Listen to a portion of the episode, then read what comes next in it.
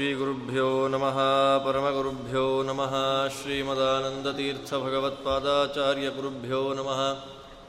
हरिः ॐ निखिलगुणनिकायं नित्यनिर्धूतहेयं, शुभतममतिमेयं शुद्धसौख्याप्त्युपायं सकलनिगमगेयं, सर्वशब्दाभिधेयं, नवजलधरकायं नौमि लक्ष्मीसहायम् विघ्नौघवारणं सत्याशेषविश्वस्य कारणं करुणासिन्धुमानन्दतीर्थबन्धुं हरिं भजे।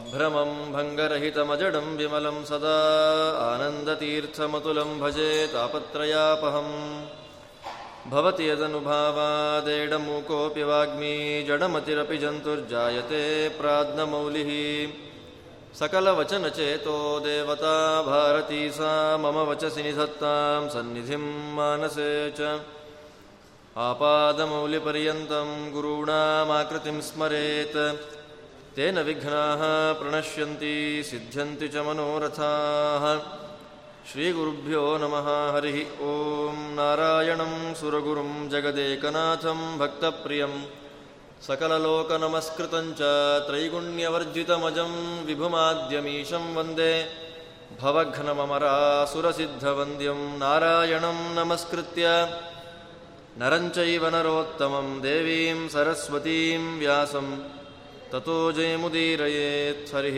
ॐ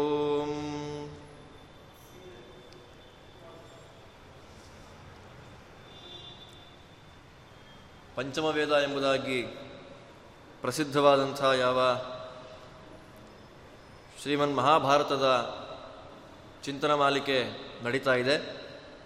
ಅದರಲ್ಲಿ ಹಿಂದಿನ ಉಪನ್ಯಾಸಕಾರರು ಸಭಾಪರ್ವವನ್ನು ಆರಂಭ ಮಾಡಿ ಅದು ಮುಂದುವರೆದಿದೆ ಅಂತ ನೀವೆಲ್ಲ ಕೇಳಿದ್ದೀರಿ. ಪ್ರಕೃತ ಪರಮಾತ್ಮನ ಸಂಕಲ್ಪದಂತೆ ಹಾಗೂ ಪರಮಾತ್ಮನ ಆಜ್ಞೆಯಂತೆ ಮುಂದೆ ಆಗಬೇಕಾದಂಥ ಯಾವ ಭೂಭಾರ ಹರಣ ಏನಿದೆ, ಅದಕ್ಕೆ ಪೂರ್ವ ಪೀಠಿಕೆಯಂತೆ ಪರಮಾತ್ಮ ಕೃಷ್ಣ ಪಾಂಡವರ ಮೂಲಕ ಅತ್ಯಂತ ಶ್ರೇಷ್ಠವಾದಂಥ ಒಂದು ಯಾಗವನ್ನು ಮಾಡಿಸ್ತಾ ಇದ್ದಾನೆ. ಅದು ರಾಜಸೂಯ ಯಾಗ ಅಂತ ಪ್ರಸಿದ್ಧ ಲೋಕದಲ್ಲಾಗಿದೆ. ಅದನ್ನು ವರ್ಣನೆ ಮಾಡತಕ್ಕಂಥ ಘಟ್ಟ ಈಗ ಮೂವತ್ತ ಒಂದರಿಂದ ಮೂವತ್ತ್ನಾಲ್ಕರ ತನಕ ಅಧ್ಯಾಯದಲ್ಲಿ ಪ್ರಸಕ್ತ ಆಗ್ತಾ ಇದೆ.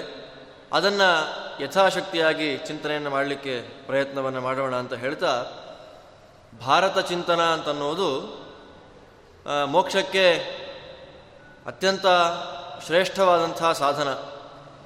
ಕಾರಣ, ಯೋಗ್ಯರಾದಂಥ ಅಂದರೆ ವೇದಾಧಿಕಾರಿಗಳಾದಂಥ ಎಲ್ಲ ವರ್ಗದವರಿಗೂ ಕೂಡ ವೇದಗಳ ಚಿಂತನೆಯನ್ನು ಮಾಡುವುದರ ಮೂಲಕವೇ ಮೋಕ್ಷ ಅನ್ನೋದು ಶಾಸ್ತ್ರದಲ್ಲಿ ಸಿದ್ಧವಾಗತಕ್ಕಂಥ ವಿಷಯ.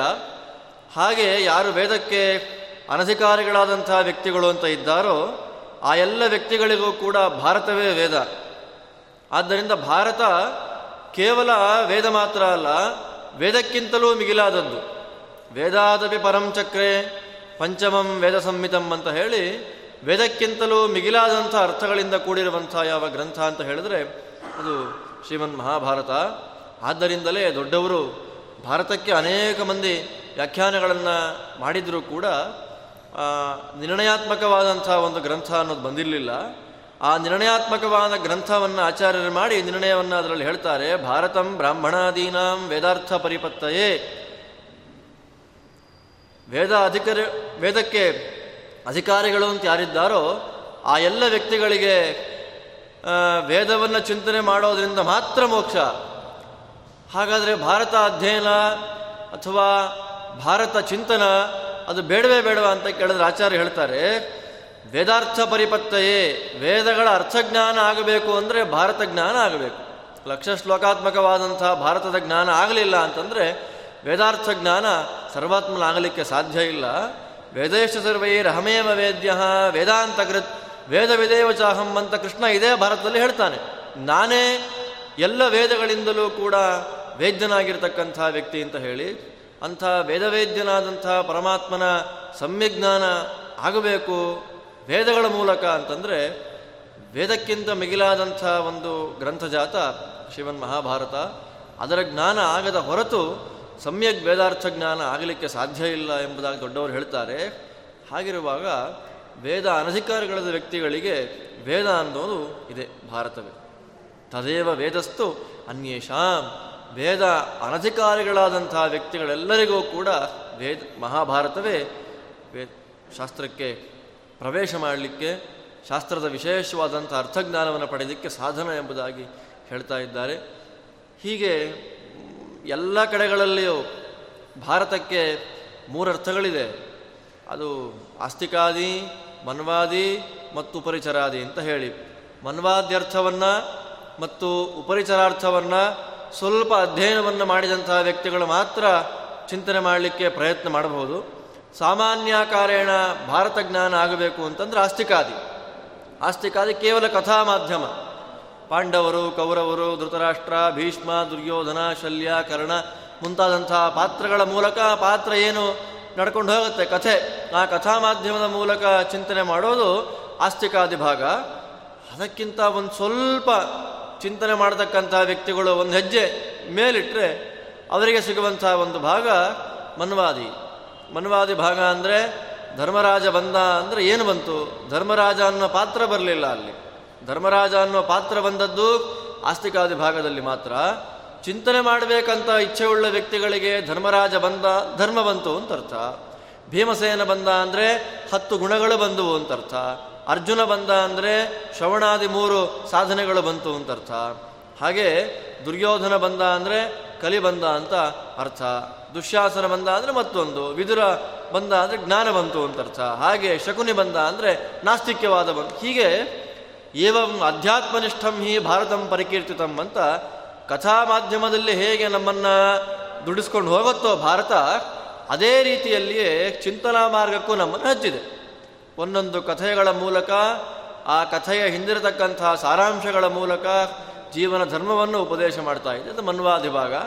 ಅದಕ್ಕಿಂತ ಇನ್ನೂ ಒಂದು ಹೆಜ್ಜೆ ಒಂದು ಹೆಜ್ಜೆ ಅಲ್ಲ, ನೂರಾರು ಹೆಜ್ಜೆ ಮೇಲೆ ಹೋದರೆ ಭಾರತದ ಪ್ರತಿಯೊಂದು ಶ್ಲೋಕಗಳು, ಅಲ್ಲ, ಪ್ರತಿಯೊಂದು ವಾಕ್ಯವೂ ಕೂಡ ದೇವದೇವನಾದಂಥ ಪರಮಾತ್ಮನನ್ನು ಚಿಂತನೆ ಮಾಡುತ್ತದೆ. ನಾರಾಯಣಸ್ಯ ನಾಮಾನಿ ಸರ್ವಾಣಿ ವಚನಾನಿತು ತತ್ ಸಾಮರ್ಥ್ಯ ಅಭಿಧಾಯಿನಿ. ಅದು ಉಪರಿಚರಾರ್ಥ. ಉಪರಿಚರಾರ್ಥ ಅಂದರೆ ಸರ್ವೋತ್ತಮನಾದ ಕೃಷ್ಣನ ಗುಣಗಳನ್ನೇ ಹೇಳುವಂಥದ್ದು. ಲಕ್ಷ ಶ್ಲೋಕವು ಅದರಲ್ಲಿ ಬರತಕ್ಕಂಥ ಪ್ರತಿಯೊಂದು ಶಬ್ದಗಳು, ಅಕ್ಷರಗಳು ಪರಮಾತ್ಮನನ್ನೇ ಹೇಳುವಂಥದ್ದು. ಮಿಕ್ಯಾರನ್ನೂ ಅಲ್ಲ. ಹೀಗೆ ಭಾರತ ಮೂರು ರೀತಿಯಲ್ಲಿ ನಮ್ಮ ಮುಂದೆ ತೆರ್ಕೊಂಡಿದೆ. ಅದನ್ನು ಯೋಗ್ಯರು ಯಾವ್ಯಾವ ಅವರ ಯೋಗ್ಯತೆ ಅನುಸಾರವಾಗಿ ಚಿಂತನೆ ಮಾಡಿಕೊಂಡು ಸಾಧನೆ ಮಾಡಿಕೊಳ್ತಾ ಇದ್ದಾರೆ ವ್ಯಕ್ತಿಗಳು. ಈ ಹಿನ್ನೆಲೆಯಲ್ಲಿ ಆ ಪರಮಾತ್ಮನ ಸರ್ವೋತ್ತಮತ್ವವನ್ನು ನೇರವಾಗಿ ನಮಗೆ ನಾನು ಆಸ್ತಿಕವನ್ನು ಮುಟ್ಟದೆ, ಮನವಾದಿಯನ್ನು ಮುಟ್ಟದೆ, ಕೇವಲ ಉಪಚಾರಾರ್ಥಕ್ಕೆ ಹೋಗ್ತೇನೆ ಅಂದರೆ ಯಾರಿಗೂ ಸಾಧ್ಯ ಇಲ್ಲ. ಕಥಾ ಮಾಧ್ಯಮ ಸರಿಯಾಗಿ ಅರ್ಥ ಆಗಲಿಲ್ಲ ಅಂದರೆ ಇನ್ನು ಅದರ ಸಂದೇಶ ಗೊತ್ತಾಗೋದು ಹೇಗೆ? ಅಂತರ್ಯಾಮಿಯಾದ ಪರಮಾತ್ಮನ ಜ್ಞಾನ ಆಗೋದು ಹೇಗೆ? ಈ ಹಿನ್ನೆಲೆಯಲ್ಲಿ ಅಲ್ಲಲ್ಲಿ ಮುಖ್ಯವಾದ ಘಟ್ಟಗಳಲ್ಲಿ ಯಾವುದನ್ನು ಹೇಳಬೇಕು ಅದನ್ನು ವ್ಯಾಸರು ತುಂಬ ಚೆನ್ನಾಗಿ ನಿರೂಪಣೆ ಮಾಡಿಕೊಟ್ಟಿದ್ದಾರೆ. ಹಾಗೆ ಉಪರಿಚರಾರ್ಥ ಒಂದು ಪ್ರಮೇಯ ಏನಿದೆ, ಭಗವತ್ ಸರ್ವೋತ್ತಮತ್ವ, ಅದನ್ನು ಚೆನ್ನಾಗಿ ಪ್ರತಿಪಾದನೆ ಮಾಡತಕ್ಕಂಥ ಭಾಗ ಸಭಾಪರ್ವದಲ್ಲಿ ಬರತಕ್ಕಂಥ ರಾಜಸು ಯಾಗ. ಅದರಲ್ಲೂ ಅರ್ಘಾಭಿಹರಣ ಪರ್ಗ ಅಂತ ಹೇಳಿ ಅರ್ಘ್ಯವನ್ನು ಯಾರಿಗೆ ಕೊಡಬೇಕೆಂಬುದಾಗಿ ನಿಶ್ಚಯವನ್ನು ಮಾಡಿಕೊಳ್ತಾರಲ್ಲ, ಅಲ್ಲಿ ವಿಶೇಷವಾಗಿ ಧರ್ಮಾರ್ಥಗಳ ಚಿಂತನೆ ಆಗಿದೆ ಎಂಬುದಾಗಿ ವ್ಯಾಸರು ಇಲ್ಲಿ ಹೇಳ್ತಾ ಇದ್ದಾರೆ. ಅದೆಲ್ಲಕ್ಕೂ ಪೂರ್ವ ಪೀಠಿಕೆ. ಮುಂದೆ ಮೊದಲೇ ಹೇಳಿದಂತೆ ಪರಮಾತ್ಮನ ಅವತಾರವೇ ಭೂಭಾರ ಹರಣ ಆ ಭೂಭಾರ ಹರಣಕ್ಕೆ ಎಲ್ಲರೂ ಸಂತೋಷವಾಗಿ ಇದ್ದು ಆರಾಮ ಕೂಡ ತಿಂಡಿ ಮಾಡಿಕೊಂಡಿದ್ರೆ ಬಂದು ಕೆಲಸ ಆಗೋದು ಯಾವಾಗ? ಎಲ್ಲ ನಿಮಿತ್ತಗಳನ್ನು ಪರಮಾತ್ಮನೇ ಅದನ್ನು ಕ್ರಿಯೇಟ್ ಮಾಡಿ ಅದಕ್ಕೆ ಪಾತ್ರಧಾರಿಗಳನ್ನು ಆಯ್ಕೆ ಮಾಡಿಕೊಂಡು ಅವರವರ ಮೂಲಕ ಯಾವ್ಯಾವ ಕೆಲಸ ಆಗಬೇಕೋ, ಸಾಧನೆ ಯಾರಿಗೆ ಹೇಗಾಗಬೇಕೋ ಹಾಗೆ ಮಾಡಿಸಿ ತಾನು ಬಂದ ಕಾರ್ಯವನ್ನು ಭೂಭಾರ ಸಲೀಸಾಗಿ ಪರಮಾತ್ಮ ಮಾಡಿ ಹೋಗ್ತಾ ಇದ್ದಾನೆ. ಅದರಂತೆ ಇಲ್ಲಿ ರಾಜಸೂಯಾಗವನ್ನು ಮಾಡಬೇಕು ಅಂತ ಚಿಂತನೆಯನ್ನು ಎಲ್ಲರೂ ಮಾಡಿಕೊಂಡಿದ್ದಾರೆ. ಮಾಡಿಕೊಂಡ ಮೇಲೆ ಕೃಷ್ಣದೇವರನ್ನು ಕರೆಸಿದ್ರು. ಕೃಷ್ಣನನ್ನು ಕರೆಸಿದ ಮೇಲೆ ಪರಮಾತ್ಮ ಬಂದ ಬಂದವನೇ ಧರ್ಮರಾಜ ಪರಮಾತ್ಮನನ್ನು ಕೇಳ್ತಾನೆ. ನಾನು ಹೀಗೆ ಯಾಗವನ್ನು ಮಾಡಬೇಕು ಅಂತ ಅಂದ್ಕೊಂಡಿದ್ದೇನೆ ಬಹಳ ಖರ್ಚಾಗತಕ್ಕಂಥ ಯಾಗ. ಸುಮ್ಮನೆ ಇವತ್ತು ಸಂಕಲ್ಪ ಮಾಡಿ ನಾಳೆ ಮಾಡತಕ್ಕಂಥ ಯಾಗ ಅಲ್ಲ. ವಿಸ್ತಾರವಾಗಿ ಎಲ್ಲವೂ ಕೂಡ ಪರ್ಫೆಕ್ಟ್ ಆಗಿರಬೇಕು. ಒಂದು ಪದಾರ್ಥವು ಕಡಿಮೆ ಆಯಿತು ಅಂದರೆ ಯಾಗ ಆಗೋದಿಲ್ಲ. ಅದು ವೇದೋಕ್ತವಾದಂಥ ಯಾಗಗಳಾದ್ದರಿಂದ ಈ ಒಂದು ಚಿಕ್ಕ ಪುಟ್ಟ ಯಾಗಗಳಾದರೆ ಬೇಗ ಮಾಡಿ ಮನೆಗೆ ಹೋಗ್ಬೋದು. ಈ ಯಾಗ ಹಾಗಲ್ವಲ್ಲ? ದಕ್ಷಿಣ ವಿಧಾನಗಳೇ ಬೇರೆ ಇದೆ. ಅದಕ್ಕೆ ಬೇಕಾದಂಥ ಪುರೋಹಿತ ವರ್ಗವನ್ನು ಆಯ್ಕೆ ಮಾಡಿಕೊಳ್ಳಿಕ್ಕೆ ಬೇರೆ ವಿಧಾನಗಳಿದೆ. ಯಾರು ಬರಬೇಕು? ಇದು ರಾಜಸೂಯಾಗ ಯಾಗ ಅಂದರೆ ಪ್ರತಿಯೊಬ್ಬ ರಾಜರುಗಳನ್ನು ಗೆದ್ದು ಆ ಮೂಲಕ ಚಕ್ರವರ್ತಿ ಎಂಬುದಾಗಿ ಅಭಿಷೇಕ ಮಾಡಿಸ್ಕೊಳ್ಳಿಕ್ಕೆ ಯೋಗ್ಯವಾಗಿರ್ತಕ್ಕಂಥ ಯಾಗ ಎಲ್ಲ ರಾಜರುಗಳನ್ನು ಸಾವಂತರನ್ನಾಗಿ ಮಾಡಿಕೊಂಡು ಈ ಯಾಗವನ್ನು ಮಾಡತಕ್ಕಂಥ ವ್ಯಕ್ತಿ ಚಕ್ರಾಧಿಪತಿಯಾಗಿ ಮೆರಬೇಕಾಗಿರ್ತಕ್ಕಂಥ ಯಾಗ. ಒಬ್ಬನೇ ಮನೆಯಲ್ಲಿ ಪರಿಚಯದವರನ್ನ ಮಾತ್ರ ಕರೆದು ಮಾಡತಕ್ಕಂಥ ಯಾಗ ಅಲ್ಲ ಇದು. ಎಲ್ಲ ಸಾಮಂತರು ಬರಬೇಕು, ಋಷಿಮುನಿಗಳು ಬರಬೇಕು, ವೇದಜ್ಞರು ಬರಬೇಕು ವಿಪ್ರ ಎಲ್ಲ ಬಂದು ನಿಂತು ಮಾಡಿದರೆ ಆಗತಕ್ಕಂಥ ಯಾಗ. ಪರಮಾತ್ಮ ದೊಡ್ಡ ಕೆಲಸ ಮಾಡಲಿ ಸಂಕಲ್ಪ ಮಾಡಿಕೊಂಡಿದ್ದೇನೆ. ನಿಂದೇನು ಅಂತ ಕೇಳಿದಾಗ ಪರಮಾತ್ಮ ಹೇಳ್ತಾನೆ, ಆಗಬಹುದು. ನಮ್ಮೆಲ್ಲರ ವಿಶೇಷವಾದಂಥ ಸಹಕಾರ, ಅನುಗ್ರಹ ಇದೆ. ಮಾಡಬಹುದು ಅಂತ ಪರಮಾತ್ಮನ ಹೇಳಿದಾಗ, ಯುಧಿಷ್ಠಿರ ಸಫಲ ಕೃಷ್ಣ ಸಂಕಲ್ಪ ಸಿದ್ಧಿಶ್ಚ ನಿಯತಾಮಮ ಕೃಷ್ಣ ಹತ್ತಿರ ಇದ್ದಾನೆ ಅಂತಂದರೆ ಎಲ್ಲವೂ ಕೂಡ ಆಗಿಯೇ ಆಗ್ತದೆ. ಪರಮಾತ್ಮನನ್ನು ದೂರ ಮಾಡಿಕೊಂಡ್ರೆ ಎಷ್ಟೇ ಒಳ್ಳೆಯ ಕೆಲಸ ಆದರೂ ಕೂಡ ಅದು ಸರ್ವಾತ್ಮನ ಸಿದ್ಧಿ ಆಗೋದಿಲ್ಲ. ಅರ್ಥಕ್ರಿಯಾಕಾರಿ ಒಂದು ಕಾರ್ಯ ಸಫಲ ಆಗಬೇಕು ಅಂತಂದರೆ ಪರಮಾತ್ಮ ಬಳಿಯಲ್ಲಿರಬೇಕು ಅದರಂತೆ ಕೃಷ್ಣ, ನೀನು ನನ್ನ ಪಕ್ಕದಲ್ಲಿ ಇದ್ದೀಯಾ ಅಂತ ಆದರೆ ನನ್ನ ಎಲ್ಲ ಕಾರ್ಯಗಳು ಸಫಲ ಆಯಿತು ಅಂತ ನಾನು ಅಂದ್ಕೊಂಡಿದ್ದೇನೆ ಎಂಬುದಾಗಿ ಧರ್ಮರಾಜ ಯುಧಿಷ್ಠಿರ ಕೃಷ್ಣದೇವರು ಹೇಳ್ತಾ ಇದ್ದಾನೆ. ಹಾಗೆ ದೊಡ್ಡವರ ಆಜ್ಞೆಯಂತೆ ವೇದವ್ಯಾಸರ ಆಜ್ಞೆಯಂತೆ ಯಾರ್ಯಾರಿಗೆ ಯಾವ ಯಾವ ಜವಾಬ್ದಾರಿಯನ್ನು ಕೊಡಬೇಕು ಆ ಎಲ್ಲ ಜವಾಬ್ದಾರಿಗಳನ್ನು ಇಲ್ಲಿ ಕೊಟ್ಟಿದ್ದಾರೆ. ಯಾರು ಋತ್ವಿಜರು ಯಾರು, ಯಾಜಕರು ಯಾರು, ಉದ್ಗಾನ ಮಾಡ್ತಕ್ಕಂಥ ಉದ್ಘಾತೃಗಳು ಯಾರು, ಎಲ್ಲರನ್ನ ಸಂಕಲ್ಪ ಮಾಡಿಕೊಂಡು ಯಾಜ್ಞವಲ್ಕ್ಯ ಮೊದಲಾದಂಥ ದೊಡ್ಡ ದೊಡ್ಡ ಮುನಿಗಳನ್ನು ಇಲ್ಲಿ ಹೋತ್ರಗಳನ್ನಾಗಿ, ಅಧ್ವರಿಗಳನ್ನಾಗಿ ಋತ್ವಿಜರನ್ನಾಗಿ ಆಯ್ಕೆ ಮಾಡಿಕೊಂಡಿದ್ದಾರೆ. ಎಲ್ಲರೂ ಕೂಡ ಸಾಮಾನ್ಯ ವ್ಯಕ್ತಿಗಳಲ್ಲ. ಪೌರೋಹಿತ್ಯ ಅಂತ ಅನ್ನೋದು ಸಾಮಾನ್ಯವಾದಂಥ ವೃತ್ತಿಯಲ್ಲ ಸ್ವತಃ ಮಂತ್ರಸಿದ್ಧನಾದಂಥ ವ್ಯಕ್ತಿ ನಿತ್ಯ ನಿರಂತರ ಅನುಷ್ಠಾನವನ್ನು ಮಾಡಿಕೊಂಡಿದ್ದು ಯಾರು ಆರ್ತರಿದ್ದಾರೋ ಅಂಥ ವ್ಯಕ್ತಿಗಳ ಸಂಕಷ್ಟವನ್ನು ಪರಿಹಾರ ಮಾಡತಕ್ಕಂಥ ಒಂದು ದೊಡ್ಡ ಜವಾಬ್ದಾರಿ ಅದು ಪೌರೋಹಿತ್ಯ. ಆದರೆ ಹೆಚ್ಚು ನಮ್ಮನ್ನು ದಾರಿ ತಪ್ಪಿಸ್ತಕ್ಕಂಥ ವೃತ್ತಿ ಅದೇ ಆಗಿದೆ, ಅದು ವಿಪರ್ಯಾಸ ಇವತ್ತು. ಯಾರು ಚೆನ್ನಾಗಿ ಅಧ್ಯಯನ ಮಾಡಿಕೊಂಡಿದ್ದಾರೋ ಅಂಥ ಅಧ್ಯಯನಶೀಲನಾದಂಥ ವ್ಯಕ್ತಿ ಮಾತ್ರ ಮಾಡಬೇಕಾದಂಥ ವೃತ್ತಿ ಇವತ್ತು ಯಾರು ಅರ್ಧಂಬರ್ಧ ಅಧ್ಯಯನ ಮಾಡಿಕೊಂಡು ಮಾಡಲಿಕ್ಕೆ ಬೇರೆ ಏನೂ ಕೆಲಸ ಇಲ್ಲ ಅಂತ ಅಂದ್ಕೊಳ್ತಾರಾಗ ಮಾಡೋದು ಒಂದೇ ಕೆಲಸ. ಒಂದು ಅರ್ಚಕ ವೃತ್ತಿ, ಮತ್ತೊಂದು ಪೌರೋಹಿತ್ಯ ವೃತ್ತಿ. ಎರಡೂ ಕೂಡ ದೊಡ್ಡ ದೊಡ್ಡ ವೃತ್ತಿಗಳೇ. ಪರಮಾತ್ಮನನ್ನು ಕರೆದು ಕೂಡಿಸಿ ಅವನನ್ನು ನಮ್ಮ ಜೊತೆ ಮಾತಾಡಿಸ್ತಕ್ಕಂಥ ವೃತ್ತಿ ಅರ್ಚಕ ವೃತ್ತಿ. ಆದರೆ ಪೌರೋಹಿತ್ಯ ವೃತ್ತಿ ಕಾಣ ಕಾಣದೇ ಇರತಕ್ಕಂಥ ದೇವತೆಗಳನ್ನು ಆವಾಹನೆ ಮಾಡಿ ಆ ಮೂಲಕ ಹವಿದಾನವನ್ನು ಅವರಿಗೆ ಮಾಡಿಸಿ ಫಲವನ್ನು ಅವರಿಂದ ಇಸ್ಕೊಂಡು ಕೊಡತಕ್ಕಂಥ ವೃತ್ತಿ. ಅದು ಎರಡು ಅರ್ಚಕ ವೃತ್ತಿಯಲ್ಲಿಯೂ ಪೌರೋಹಿತ್ಯ ವೃತ್ತಿಯಲ್ಲಿಯೂ ಅಪೇಕ್ಷೆ ಮಾಡ್ತಾ ಅದರ ಕ್ವಾಲಿಫಿಕೇಷನ್ ಒಂದೇ. ಜನಿವಾರ ಅಲ್ಲ. ಅರ್ಚಕ ವೃತ್ತಿಗೆ, ಪೌರೋಹಿತ್ಯ ವೃತ್ತಿಗೆ ಕ್ವಾಲಿಫಿಕೇಷನ್ನು ಅಧ್ಯಯನ. ಮತ್ತು ಅನುಷ್ಠಾನ. ಅನುಷ್ಠಾನ ಅಂತ ಬರೋದು ಯಾವಾಗ? ಅಧ್ಯಯನ ಇದ್ದಾಗ. ಅಧ್ಯಯನ ಇದ್ದಾಗ ಅನುಷ್ಠಾನ. ಅನುಷ್ಠಾನ ಮಾಡ್ತಾ ಮಾಡ್ತಾ ಮಾಡ್ತಾ ಅಧ್ಯಯನ. ಅಧ್ಯಯನ ಮತ್ತು ಅನುಷ್ಠಾನ ಎರಡೂ ಪರಸ್ಪರ ಪೂರಕ. ಎರಡರಲ್ಲಿ ಒಂದು ಹಳಿ ಹೋಯಿತು ಅಂದರೂ ಕೂಡ ಸಾಧ್ಯ ಆಗೋದಿಲ್ಲ. ಹಿನ್ನೆಲೆಯಲ್ಲಿ ಎಚ್ಚರಿಕೆ ಇರಬೇಕು ನಮಗೆಲ್ಲ. ಈ ವಾಕ್ಯಗಳನ್ನೆಲ್ಲ ಹೇಳ್ತಾ ನಾವು ಮಾಡಬೇಕಾದಂಥ ಕರ್ಮ ಏನೋ ಮಾಡೋದು, ಏನೋ ಹೋಗೋದು, ಆದರೆ ಯಾರು ಏನು ಬೇಕಾದರೂ ಮಾಡಬಹುದು. ಹಾಗಲ್ವಲ್ಲ? ಕರ್ಮಾಂಗ, ಅದರಲ್ಲೂ ವೇದೋಕ್ತವಾದಂಥ ಕರ್ಮಗಳು ಅಂತಂದ ಮೇಲೆ ಅದಕ್ಕೆ ಕೆಲವು ವ್ಯಕ್ತಿಗಳನ್ನು ಅಪೇಕ್ಷೆ ಮಾಡುತ್ತೆ. ಆ ವ್ಯಕ್ತಿಗಳನ್ನು ಬಿಟ್ಟು, ಆ ಯೋಗ್ಯತೆ ಇರತಕ್ಕಂತಹ ವ್ಯಕ್ತಿಗಳನ್ನು ಬಿಟ್ಟು ಬೇರೆ ವ್ಯಕ್ತಿಗಳನ್ನು ಆಯ್ಕೆ ಮಾಡಿಕೊಂಡಾಗ ಯಥೋಕ್ತವಾದಂಥ ಫಲ ನಮಗೆ ಬರಲಿಕ್ಕೆ ಸರ್ವಾತ್ಮನ ಸಾಧ್ಯ ಇಲ್ಲ. ಈ ಹಿನ್ನೆಲೆಯಲ್ಲಿ ಧರ್ಮರಾಜ ಆಯ್ಕೆ ಮಾಡಿಕೊಂಡಂಥ ಜ್ಞಾನಿಗಳನ್ನು ನಾವು ನೋಡ್ತಾ ಇದ್ದರೆ ಹೆಸರುಗಳೇ ಪರಮ ಆನಂದ ಉಂಟು ಮಾಡತಕ್ಕಂತಹ ವ್ಯಕ್ತಿ. ಸಾಮಗಾನವನ್ನು ಮಾಡಲಿಕ್ಕೆ ಆಯ್ಕೆ ಮಾಡಿಕೊಂಡಂಥ ಮುನಿಗಳ ಹೆಸರು ಸುಸಾಮ ಅಂತ. ಎಷ್ಟು ಚೆನ್ನಾಗಿದೆ ನೋಡಿ. ಸುಸಾಮ. ಸುಸಾಮ ಶೋಭನವಾಗಿ ಸಾಮಗಾನವನ್ನು ಮಾಡತಕ್ಕಂಥ ವ್ಯಕ್ತಿ ಅಂತ ಅರ್ಥ ಕೊಡುತ್ತೆ ಶಬ್ದ. ಅಂಥ ಋಷಿಗಳನ್ನು ಸಾಮಗೋಭವತ್, ಸಾಮಗಾನವನ್ನು ಮಾಡಲಿಕ್ಕೆ ವರ್ಣವನ್ನು ಮಾಡ್ತಾ ಇದ್ದಾರೆ. ಮತ್ತೆ ಮುಖ್ಯವಾಗಿ ವೇದವ್ಯಾಸ ದೇವರೇ ಪ್ರಧಾನರಾಗಿ ನಿಂತಿದ್ದಾರೆ ಅಂತಂದ ಮೇಲೆ ಯಾರ್ಯಾರೋ ತೂರ್ಲಿಕ್ಕೆ ಸಾಧ್ಯ ಇಲ್ಲವೇ ಇಲ್ಲ. ಈಗ ಒಂದು ಐದಾರು ವರ್ಷಗಳ ಹಿಂದೆ ಕಲ್ಕತ್ತಾದಲ್ಲಿ ಮಹಾಲಕ್ಷ್ಮಿ ಯಾಗ ಮಾಡುತ್ತೆ. ಅದಕ್ಕೆ ಸುಮಾರು ಸಾವಿರ ಜನ ಪುರೋಹಿತರು ಬೇಕು. ಎಲ್ಲರೂ ಕೂಡ ನಿಮ್ಮ ನಿಮ್ಮ ಅಪ್ಲಿಕೇಶನ್ ಏನೇನು ಅಧ್ಯಯನ ಮಾಡಿದ್ದೀರಾ ಬರೆದು ಹಾಕಬೇಕು. ಅದು ಮುಖ್ಯ ಅಲ್ಲ, ಹತ್ತತ್ತು ಸಾವಿರ ಕೊಡಬೇಕು ಅದಕ್ಕೆ, ಖರ್ಚಿಗೆ ಬೇಕಾಗತ್ತೆ. ಕೊನೆಗೆ ಏನಾಗುತ್ತೋ ನಿಮಗೆ ಸಂಭಾವನೆ ಕೊಡ್ತೇವೆ ಅಂತ ಒಂದು ಅಡ್ವರ್ಟೈಸ್ಮೆಂಟ್ ಬಂತು ಐದಾರು ವರ್ಷಗಳ ಹಿಂದೆ. ನೀವು ನಂಬೋದಿಲ್ಲ ನೀವು. ಐದಾರು ಸಾವಿರ ಜನ ಪುರೋಹಿತರು ಪಾಪ. ಹತ್ತತ್ತು ಸಾವಿರ ಹಾಕಿಬಿಟ್ರು ದುಡ್ಡು. ಯಾವುದೋ ಬೇನಾಮಿ ಅಕೌಂಟು. ಕೊಟ್ಟ.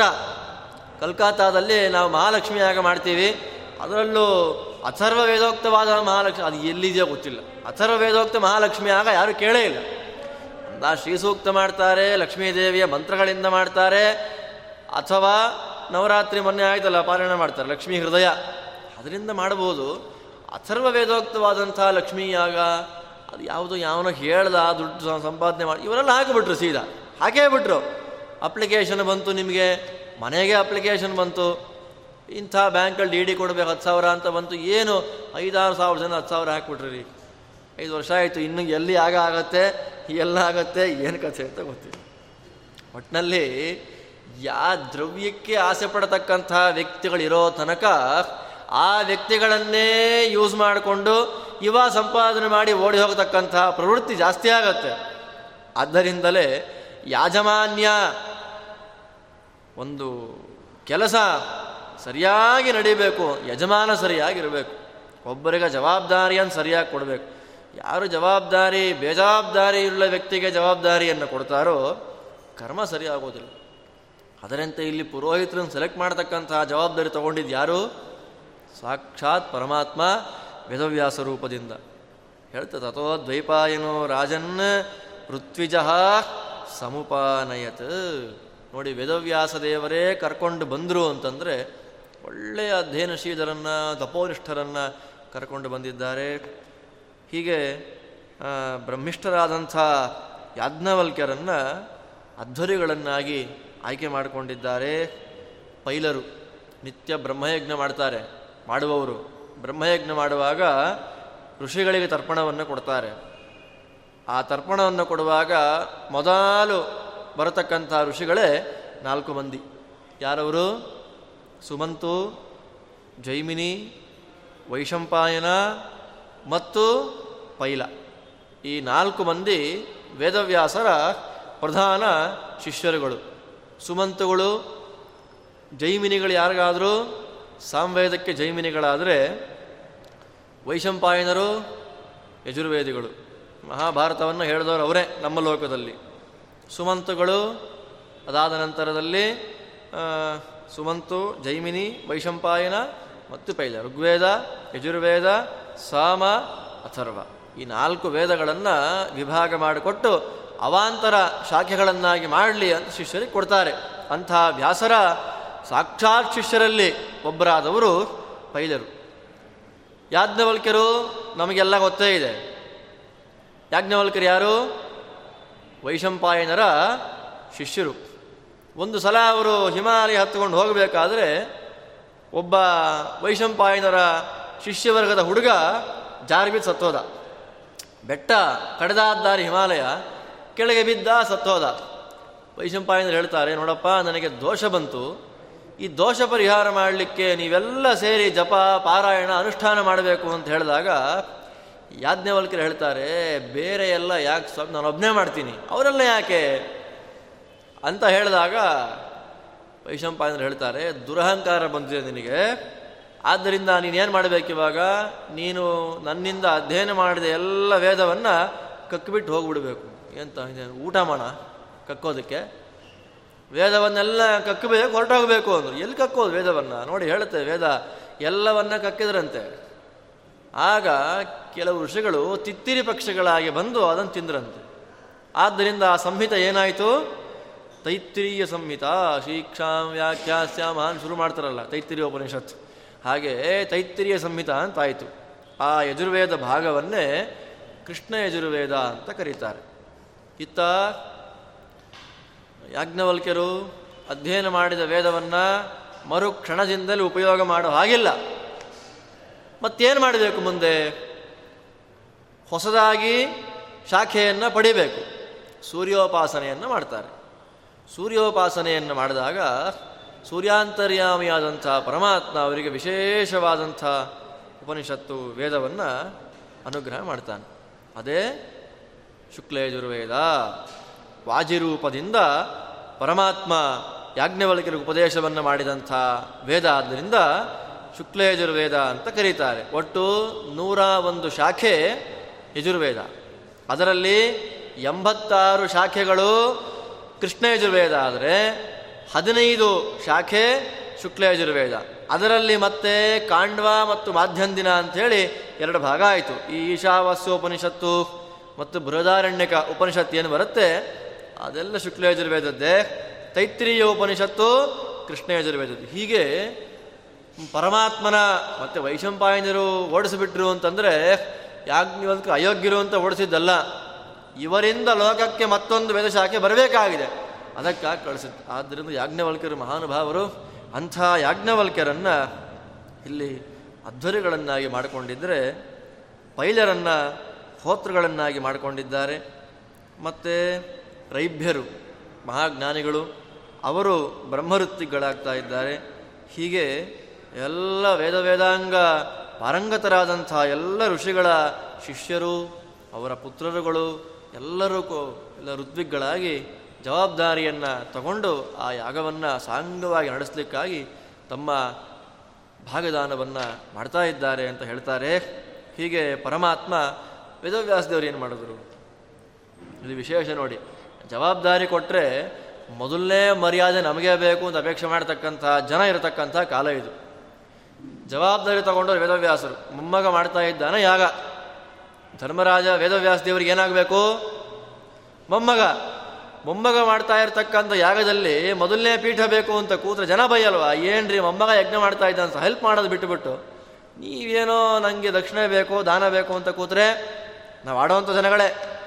ಅದಕ್ಕೆ ವೇದವ್ಯಾಸರು ಏನು ಮಾಡ್ತಾರೆ? ಸ್ವಯಂಚ ಭಗವಾನ್ ವ್ಯಾಸ, ಶಿಷ್ಯೈ ಸರ್ವೈ ಪುರಸ್ಕೃತ, ಕೃಷ್ಣದ್ವೈಪಾಯನೋ ರಾಜನ್, ಸದಸ್ಯ ಮಕರೋತ್ ಪ್ರಭು. ಸದಸ್ಯನಾದರು. ಸದಸ್ಯರು ಅಂತಂದರೆ ಸುಮ್ಮನೆ ನೋಡ್ತಾ ಕೂತ್ಕೊಳ್ಳೋದಲ್ಲ.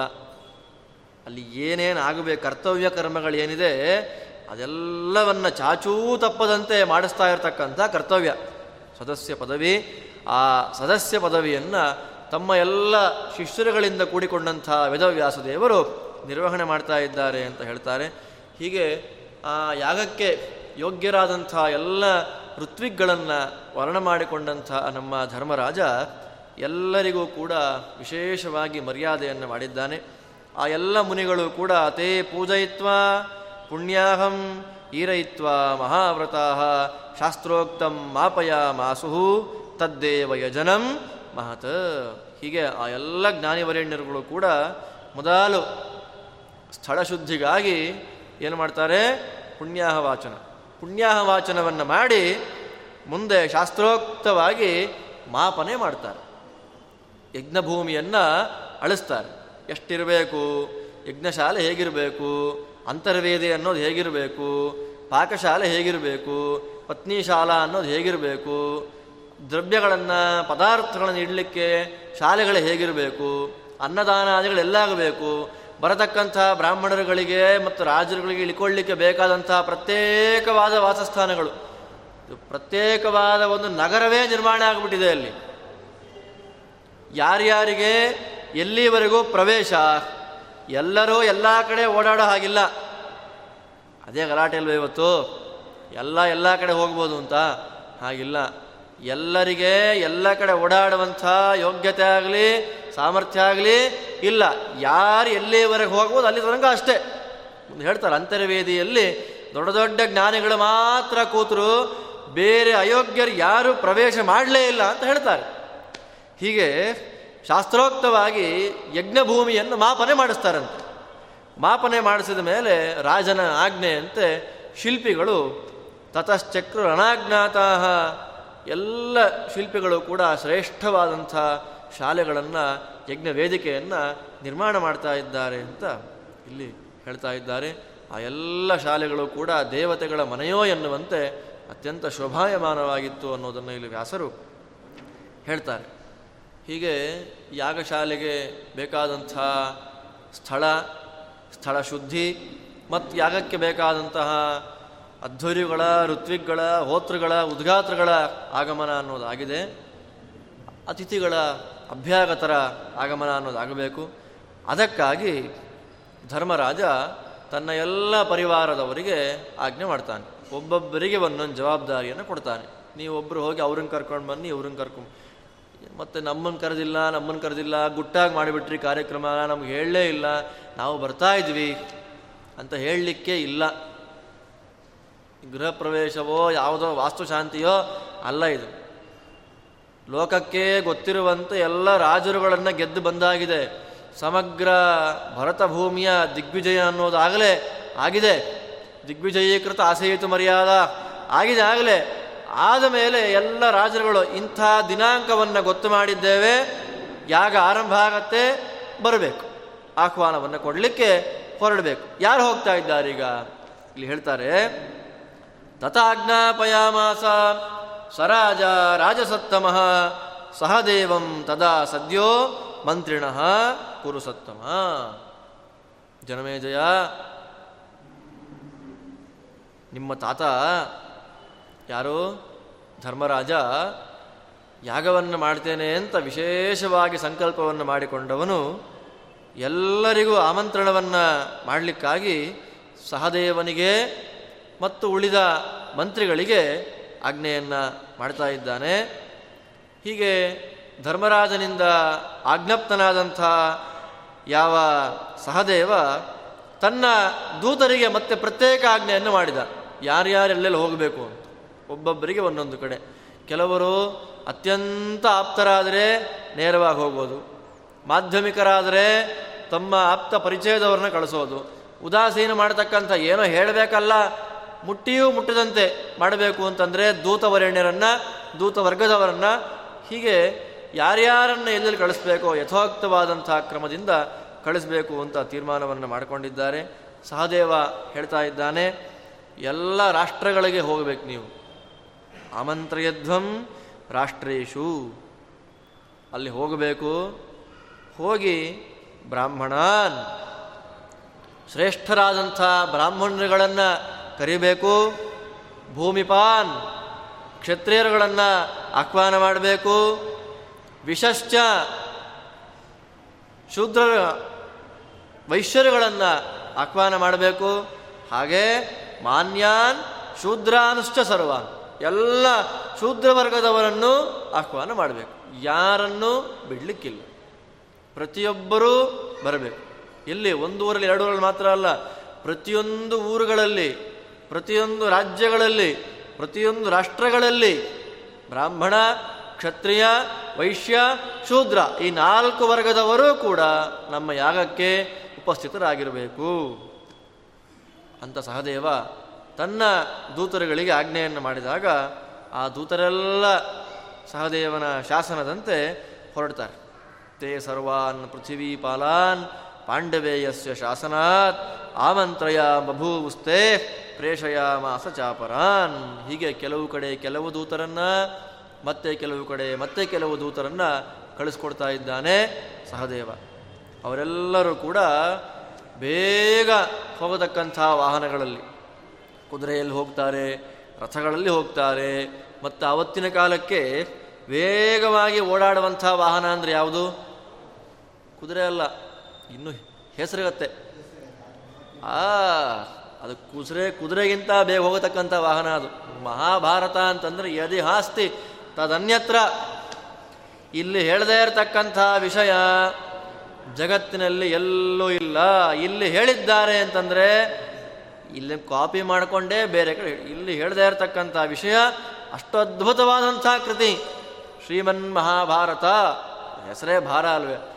ಲಕ್ಷ ಶ್ಲೋಕ. ಆದ್ದರಿಂದ ಮಹಾಭಾರತ ಚಿಂತನ ಅಂತಂದರೆ ಎಷ್ಟು ಕಷ್ಟ ಅಂತಂದರೆ ದಿನಕ್ಕೆ ಒಂದು ಶ್ಲೋಕವನ್ನು ಅರ್ಥ ಮಾಡ್ಕೊಳ್ಳೋಕೆ ಹೋಗ್ತೀವಿ ಅಂದರೆ ಒಂದು ಲಕ್ಷ ವರ್ಷ, ಲಕ್ಷ ದಿನ ಬೇಕು, ಅಲ್ವಾ?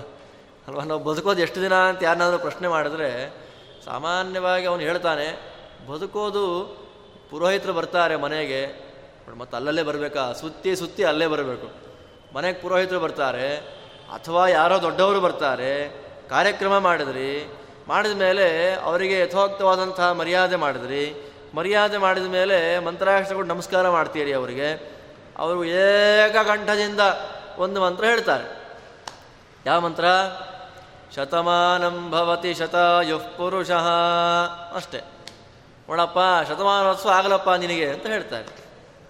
ಅಲ್ವಾ? ಶತಮಾನೋತ್ಸವ ಅಂತಂದರೆ ಎಷ್ಟೋ ದಿವಸ ಅಲ್ಲ. ಶತಮಾನ ಅಂದರೆ ಬರೇ ಮೂವತ್ತಾರು ಸಾವಿರ ದಿವಸ. ನಮ್ಮ ಜೀವನ ನೂರು ವರ್ಷ ಸರಿಯಾಗಿ ಬದುಕ್ತೇವೆ. ಅಂತಂದರೆ ಬರೇ ಮೂವತ್ತಾರು ಸಾವಿರ ದಿನ, ಮೂವತ್ತ, ನೂರೈದು, ನೂರಾರು ನೂರ ಹತ್ತು ವರ್ಷ ಜಾಸ್ತಿ ಆಗ್ಬೋದು. ಸರಿಯಾಗಿ ಬದುಕುವ ದಿನಗಳೆಷ್ಟು ನಮ್ಮದು ಮೂವತ್ತಾರು ಸಾವಿರ ದಿನ. ಮಹಾಭಾರತ ಚಿಂತನೆ, ಮಹಾಭಾರತ ಪ್ರವಚನ ಆಚಾರ್ಯ ದಿನಕ್ಕೆ ಒಂದು ಶ್ಲೋಕ ಮಾತ್ರ ಮಾಡಿ ಸಾಕು ಅಂದರೆ ಮೂವತ್ತಾರು ಸಾವಿರ ದಿನ ಅಷ್ಟೇ ಬದುಕೋದು ನಾವು. ಲಕ್ಷ ಶ್ಲೋಕ ಇದೆ ಮಹಾಭಾರತ. ಏನು ಚಿಂತನೆ ಮಾಡೋದು? ಎಷ್ಟು ದಿನ ಬೇಕಾಗತ್ತೆ ಲೆಕ್ಕ ಹಾಕೊಳ್ಳಿ. ಮೂವತ್ತಾರು ಮೂವತ್ತಾರು, ಎಪ್ಪತ್ತೆರಡು ಸಾವಿರ. ಅಲ್ವಾ? ಎರಡೂವರೆ ಜನ್ಮ ಬೇಕು. ದಿನಕ್ಕೆ ಒಂದು ಶ್ಲೋಕ. ಕ್ಲೀನಾಗಿ ಅರ್ಥ ಮಾಡ್ಕೊಡ್ತೀನಿ. ಪದಶಃ, ಶಬ್ದಶಃ, ವಾಕ್ಯಶಃ, ಶ್ಲೋಕಶಃ. ಚೆನ್ನಾಗಿ ಅರ್ಥ ಮಾಡ್ಕೊಳ್ತೇನೆ ಭಾರತವನ್ನು ಅಂತಂದರೆ ಎಷ್ಟು ದಿನ ಬೇಕು? ಎರಡೂವರೆ ಜನ್ಮ. ಆದ್ದರಿಂದ ಮಹಾಭಾರತವನ್ನು ಏನು ಮಾಡಿಬಿಟ್ರು? ಏ, ಸಾರಾಂಶ ಮಾತ್ರ ಹೇಳಿ ಸಾಕು ಅಂದರು. ಆದರೆ ಶಾಸ್ತ್ರ ಇದೇ ವೇದವ್ಯಾಸ ದೇವರೇ, ನಿಮಗೆ ಮಹಾಭಾರತವನ್ನು ಪೂರ್ತಿಯಾಗಿ ಚಿಂತನೆ ಮಾಡಲಿಕ್ಕೆ ಆಗೋದಿಲ್ಲಪ್ಪ. ಆದ್ದರಿಂದ ಮಹಾಭಾರತಕ್ಕೆ ಅರ್ಥವನ್ನು ಹೇಳ್ತಕ್ಕಂಥ ಒಂದು ಗ್ರಂಥ ಇದೆ. ಅದನ್ನು ನೀವು ದಿನಕ್ಕೆ ಒಂದು ಶ್ಲೋಕ ಚಿಂತನೆ ಮಾಡಿಬಿಟ್ರೆ ನೂರು ವರ್ಷ ಬೇಡ. ಐವತ್ತು ವರ್ಷ ಸಾಕು. ಯಾವ ಗ್ರಂಥ ಅದು? ಭಾಗವತ. ಅಲ್ವಾ? ಭಾಗವತ ಎಷ್ಟು ಗ್ರಂಥ ಅದು? ಹದಿನೆಂಟು ಸಾವಿರ ಗ್ರಂಥ. ಅಲ್ವಾ? ಲಕ್ಷ ಗ್ರಂಥಯಲ್ಲಿ ಹದಿನೆಂಟು ಸಾವಿರ ಗ್ರಂಥದಲ್ಲಿ ಭಾರತಾರ್ಥ ವಿನಿರ್ಣಯ, ಮಹಾಭಾರತದ ಅರ್ಥ ಆಗಬೇಕು ಅಂದರೆ ಭಾಗವತ ಅರ್ಥ ಆಗಬೇಕು. ಆದ್ದರಿಂದ ದಿನಕ್ಕೆ ಒಂದು ಶ್ಲೋಕ ಅಂತ ಇಟ್ಟುಕೊಂಡ್ರೆ ಇಪ್ಪತ್ತೈದನೇ ವಯಸ್ಸಿಗೆ ಅವರು ಶುರು ಮಾಡ್ತಾರೆ. ದಿನಕ್ಕೊಂದು ಶ್ಲೋಕ ನಾನು ಭಾಗವತ ಓದ್ತೇನೆ ಅಂತ. ಮಂಗಳ ಆಗುವಾಗ ಎಪ್ಪತ್ತೈದು ವರ್ಷ ಆಯ್ತು ಅವ್ರಿಗೆ. ಆಯ್ತು. ಬದುಕ್ಬೋದು, ಏನು ತೊಂದರೆ ಇಲ್ಲ. ಅಲ್ವಾ? ಮಾಡ್ಬೋದು ಇನ್ನು ವಿಷ್ಣು ಪುರಾಣಾದಿಗಳು ಓದ್ತೀವಿ ಅಂದರೆ ಒಂದು ಜನ್ಮಕ್ಕೆ ಐದಾರು ಬಾರಿ ಚಿಂತನೆ ಮಾಡ್ಬೋದು ಇನ್ನು ಗರುಡ ಪುರಾಣ ಅಂದರೆ ಪ್ರವಚನಕ್ಕೆ ಯಾರು ಬರೋದೇ ಇಲ್ಲ ಓಡೋಗ್ಬಿಡ್ತಾರಲ್ಲ ಅಲ್ವಾ? ಪಿತೃಪಕ್ಷದಲ್ಲಿ ಮಾತ್ರ ಕೇಳಬೇಕು. ಸತ್ತೋದವ್ರ ಮನೆಯಲ್ಲಿ ಮಾತ್ರ, ಅದು ಹತ್ತು ದಿನ ಒಳಗಾಗಿ ಮಾತ್ರ ಅದನ್ನು ಶ್ರವಣ ಮಾಡಬೇಕು. ಗರುಡ ಪುರಾಣ ಅನ್ನೋ ಶಬ್ದ ಕಿವಿಗೆ ಬಿದ್ದರೆ ಸಾಕು, ನೂರು ಮೈಲಿ ಓಡೋಗಬೇಕು. ಗರುಡ ಪುರಾಣ ಪುಸ್ತಕ ಮನೆಯಲ್ಲೇ ಇರಬಾರ್ದು. ಹಾಗೆಲ್ಲ ಇವತ್ತು ಪ್ರಚಾರ ಮಾಡಿ, ಹಾಗೆ ಮಾಡತಕ್ಕಂಥ ವ್ಯಕ್ತಿಗಳು ನಾವೆಲ್ಲ.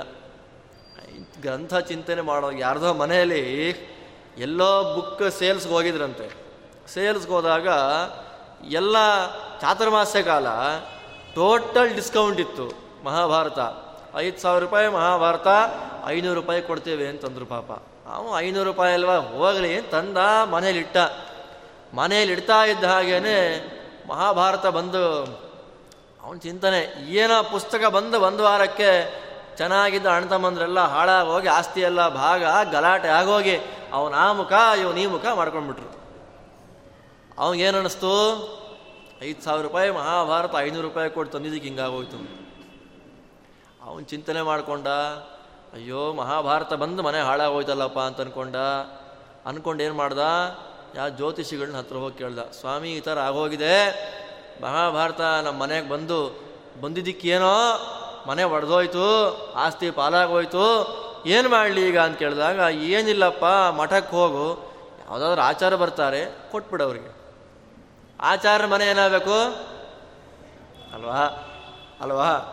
ನೀವು ಮಹಾಭಾರತ ಕೊಟ್ಟಿದ್ದು ಯಾಕೆ? ನಮ್ಮ ಮನೆ ಒಡೆದೋಯ್ತು, ಮಹಾಭಾರತ ತಂದರೆ ಮನೆ ಒಡೆಯುತ್ತೇನ್ರಿ? ಜಯ ಅಲ್ವೇನ್ರಿ? ಜಯೋ ನಾಮೇತಿಹಾಸೋಯಂ ಹೆಸರು ಕೇಳ್ತಾ ಇದ್ದ ಹಾಗೆಯೇ ಸಮಸ್ತ ಪಾಪಗಳ ಪರಿಹಾರ. ಎಲ್ಲ ವಿಘ್ನಗಳ ಪರಿಹಾರ. ಮನಸ್ಸು ಶುದ್ಧಿ. ಹೇಗೆ ಜೀವನ ಮಾಡಬೇಕು ಅಂತ ಗೊತ್ತಾಗತ್ತೆ. ಯೋಗ್ಯರಾಗಿದ್ದರೆ ಮೋಕ್ಷ ಬರುತ್ತೆ. ಅಂಥ ಜಯ ಗ್ರಂಥವನ್ನು ಮನೆಗೆ ತಂದರೆ ಮನೆ ಒಡಿತು ಅಂದರೆ ತಂದವನು ಮೂರ್ಖ ಅದನ್ನು ಆಚಾರ್ಯಕ್ಕೆ ಕೊಡಿ ಅಂತ ಹೇಳಿದವನು ಮಹಾಮೂರ್ಖ, ಬರೀ ಮೂರ್ಖ ಅಲ್ಲ. ಹೀಗೆ ಭಾರತವನ್ನು ಶಬ್ದಶಃ, ಶಬ್ದತಃ ಚಿಂತನೆ ಮಾಡ್ತೀವಿ ಅಂದರೆ ಸರ್ವಾತ್ಮನ ಸಾಧ್ಯ ಇಲ್ಲ. ಆದ್ದರಿಂದ ಹೇಳ್ತಾರೆ ದೂತಾಶ್ಚ ವಾಹನೈರ್ಜಗ್ಮು. ರಾಷ್ಟ್ರಾಣಿ ಸುಬಹೂನ್ಯಪಿ, ಬಹೂನ್ಯಪಿ ರಾಷ್ಟ್ರಾಣಿ ಜಗ್ಮು. ಅನೇಕ ಊರುಗಳಿಗೆ ಹೋದ್ರಂತೆ. ಅನೇಕ ರಾಷ್ಟ್ರಗಳಿಗೆ ಹೋದರು. ದ್ವೀಪಾಂತರಕ್ಕೂ ಹೋಗಿದ್ದಾರೆ. ಲಂಕೆಗೆ ಹೋಗ್ಬೋದು ಲಂಕೆಯಿಂದ ಬಂದರು ಅಂತ ಹೇಳ್ತಾರೆ ಇಲ್ಲಿ. ಸಿಂಹಳ ದ್ವೀಪದಿಂದ ರಾಕ್ಷಸರೆಲ್ಲ ಬಂದಿದ್ದಾರೆ. ಹೀಗೆ ಎಲ್ಲ ರಾಷ್ಟ್ರಗಳಿಗೆ ಬೇಗ ಓಡಾಡುವಂಥ ರಥಗಳಿಂದ ಕುದುರೆಗಳಿಂದ ಹಾಗೆ ಹೆಸರುಗತ್ತೆ ವಾಹನಗಳಿಂದ ನೋಡಿ ಕುದುರೆಗಿಂತ ಬೇಗ ಹೆಸರುಗತ್ತೆ ಹೋಗುತ್ತಂತೆ. ವಿಚಿತ್ರವಾದಂಥ ಒಂದು ಆಹಾರ, ಸೊಪ್ಪು ಅದಕ್ಕೆ ತಿನ್ನಿಸ್ಬಿಟ್ರೆ ಕುದುರೆಗಿಂತ ಮೂರ್ನಾಲ್ಕು ಪಟ್ಟು ವೇಗವಾಗಿ ಓಡತಕ್ಕಂಥ ವಾಹನ ರಾ, ಇದು ಹೆಸರುಗತ್ತೆ. ಅದು ಇವತ್ತಿಲ್ಲ ಬಿಡಿ. ಹೆಸರುಗತ್ತೆ ಅಂತ ಬೈತಾರೆ ಮಕ್ಕಳಿಗಷ್ಟೆ ಅಲ್ವಾ? ಆದ್ದರಿಂದ ಇನ್ನೇನೂ ಇಲ್ಲ. ಬೇಗ ಓಡಾಡ್ತಕ್ಕಂಥ ಅದು ವಾಹನ ಅದು. ಅದರಿಂದ ಹೋಗಿದ್ದಾರೆ. ಈಗ ಮುಂದೆ ಸಹದೇವನಿಗೆ ಆಜ್ಞೆಯನ್ನು ಮಾಡ್ತಾರೆ. ಅಲ್ಲಿಂದ ಮುಂದೆ ತಥೋ ಯುಧಿಷ್ಠಿರೋ ರಾಜ ಪ್ರೇಷಯಾಮಾಸ ಪಾಂಡವಂ ನಕುಲಂ. ಎಲ್ಲ ರಾಷ್ಟ್ರಗಳಿಗೆ ಬೇರೆ ಬೇರೆಯವರನ್ನು ಕಳಿಸಿದ್ರೆ, ತಮ್ಮ ಜ್ಞಾತಿಗಳ ಮನೆಗೆ. ಜ್ಞಾತಿಗಳು ಯಾರು? ಕೌರವರು. ಅಲ್ಲ, ಪಾಂಡವರು ಕೌರವರೇ. ಕುರುಪಾಂಡವ ನ್ಯಾಯ ಅಂತ ಇದೆ. ಕೌರವರು ಪಾಂಡವರೇ. ಆದ್ದರಿಂದ ಪಾಂಡವರು ಕೌರವರೇ. ಬೇರೆ ಇಲ್ಲ. ಆದರೂ ಕೂಡ ಕುರುಗಳು ಅಂತ ದುರ್ಯೋಧನ ಆದಿಗಳು ಕುರುಗಳು ಧರ್ಮರಾಜ ಆದಿಗಳು ಪಾಂಡುಗಳು ಅಂತ ಅದು ಲೋಕ ಪ್ರಸಿದ್ಧಿ ಬಂದುಬಿಟ್ಟಿದೆ. ಆದ್ದರಿಂದ ನಕುಲನನ್ನು ಹಸ್ತಿನಾವತಿಗೆ ಕಳಿಸ್ಕೊಡ್ತಾನೆ. ಯಾರನ್ನು ಆಹ್ವಾನ ಮಾಡಲಿಕ್ಕಾಗಿ? ಭೀಷ್ಮಾಯ. ಭೀಷ್ಮಾಚಾರ್ಯರನ್ನು ಕರ್ಕೊಂಡು ಬರಬೇಕು. ಬರೇ ಭೀಷ್ಮಾಚಾರ್ಯರು ಮಾತ್ರನಾ?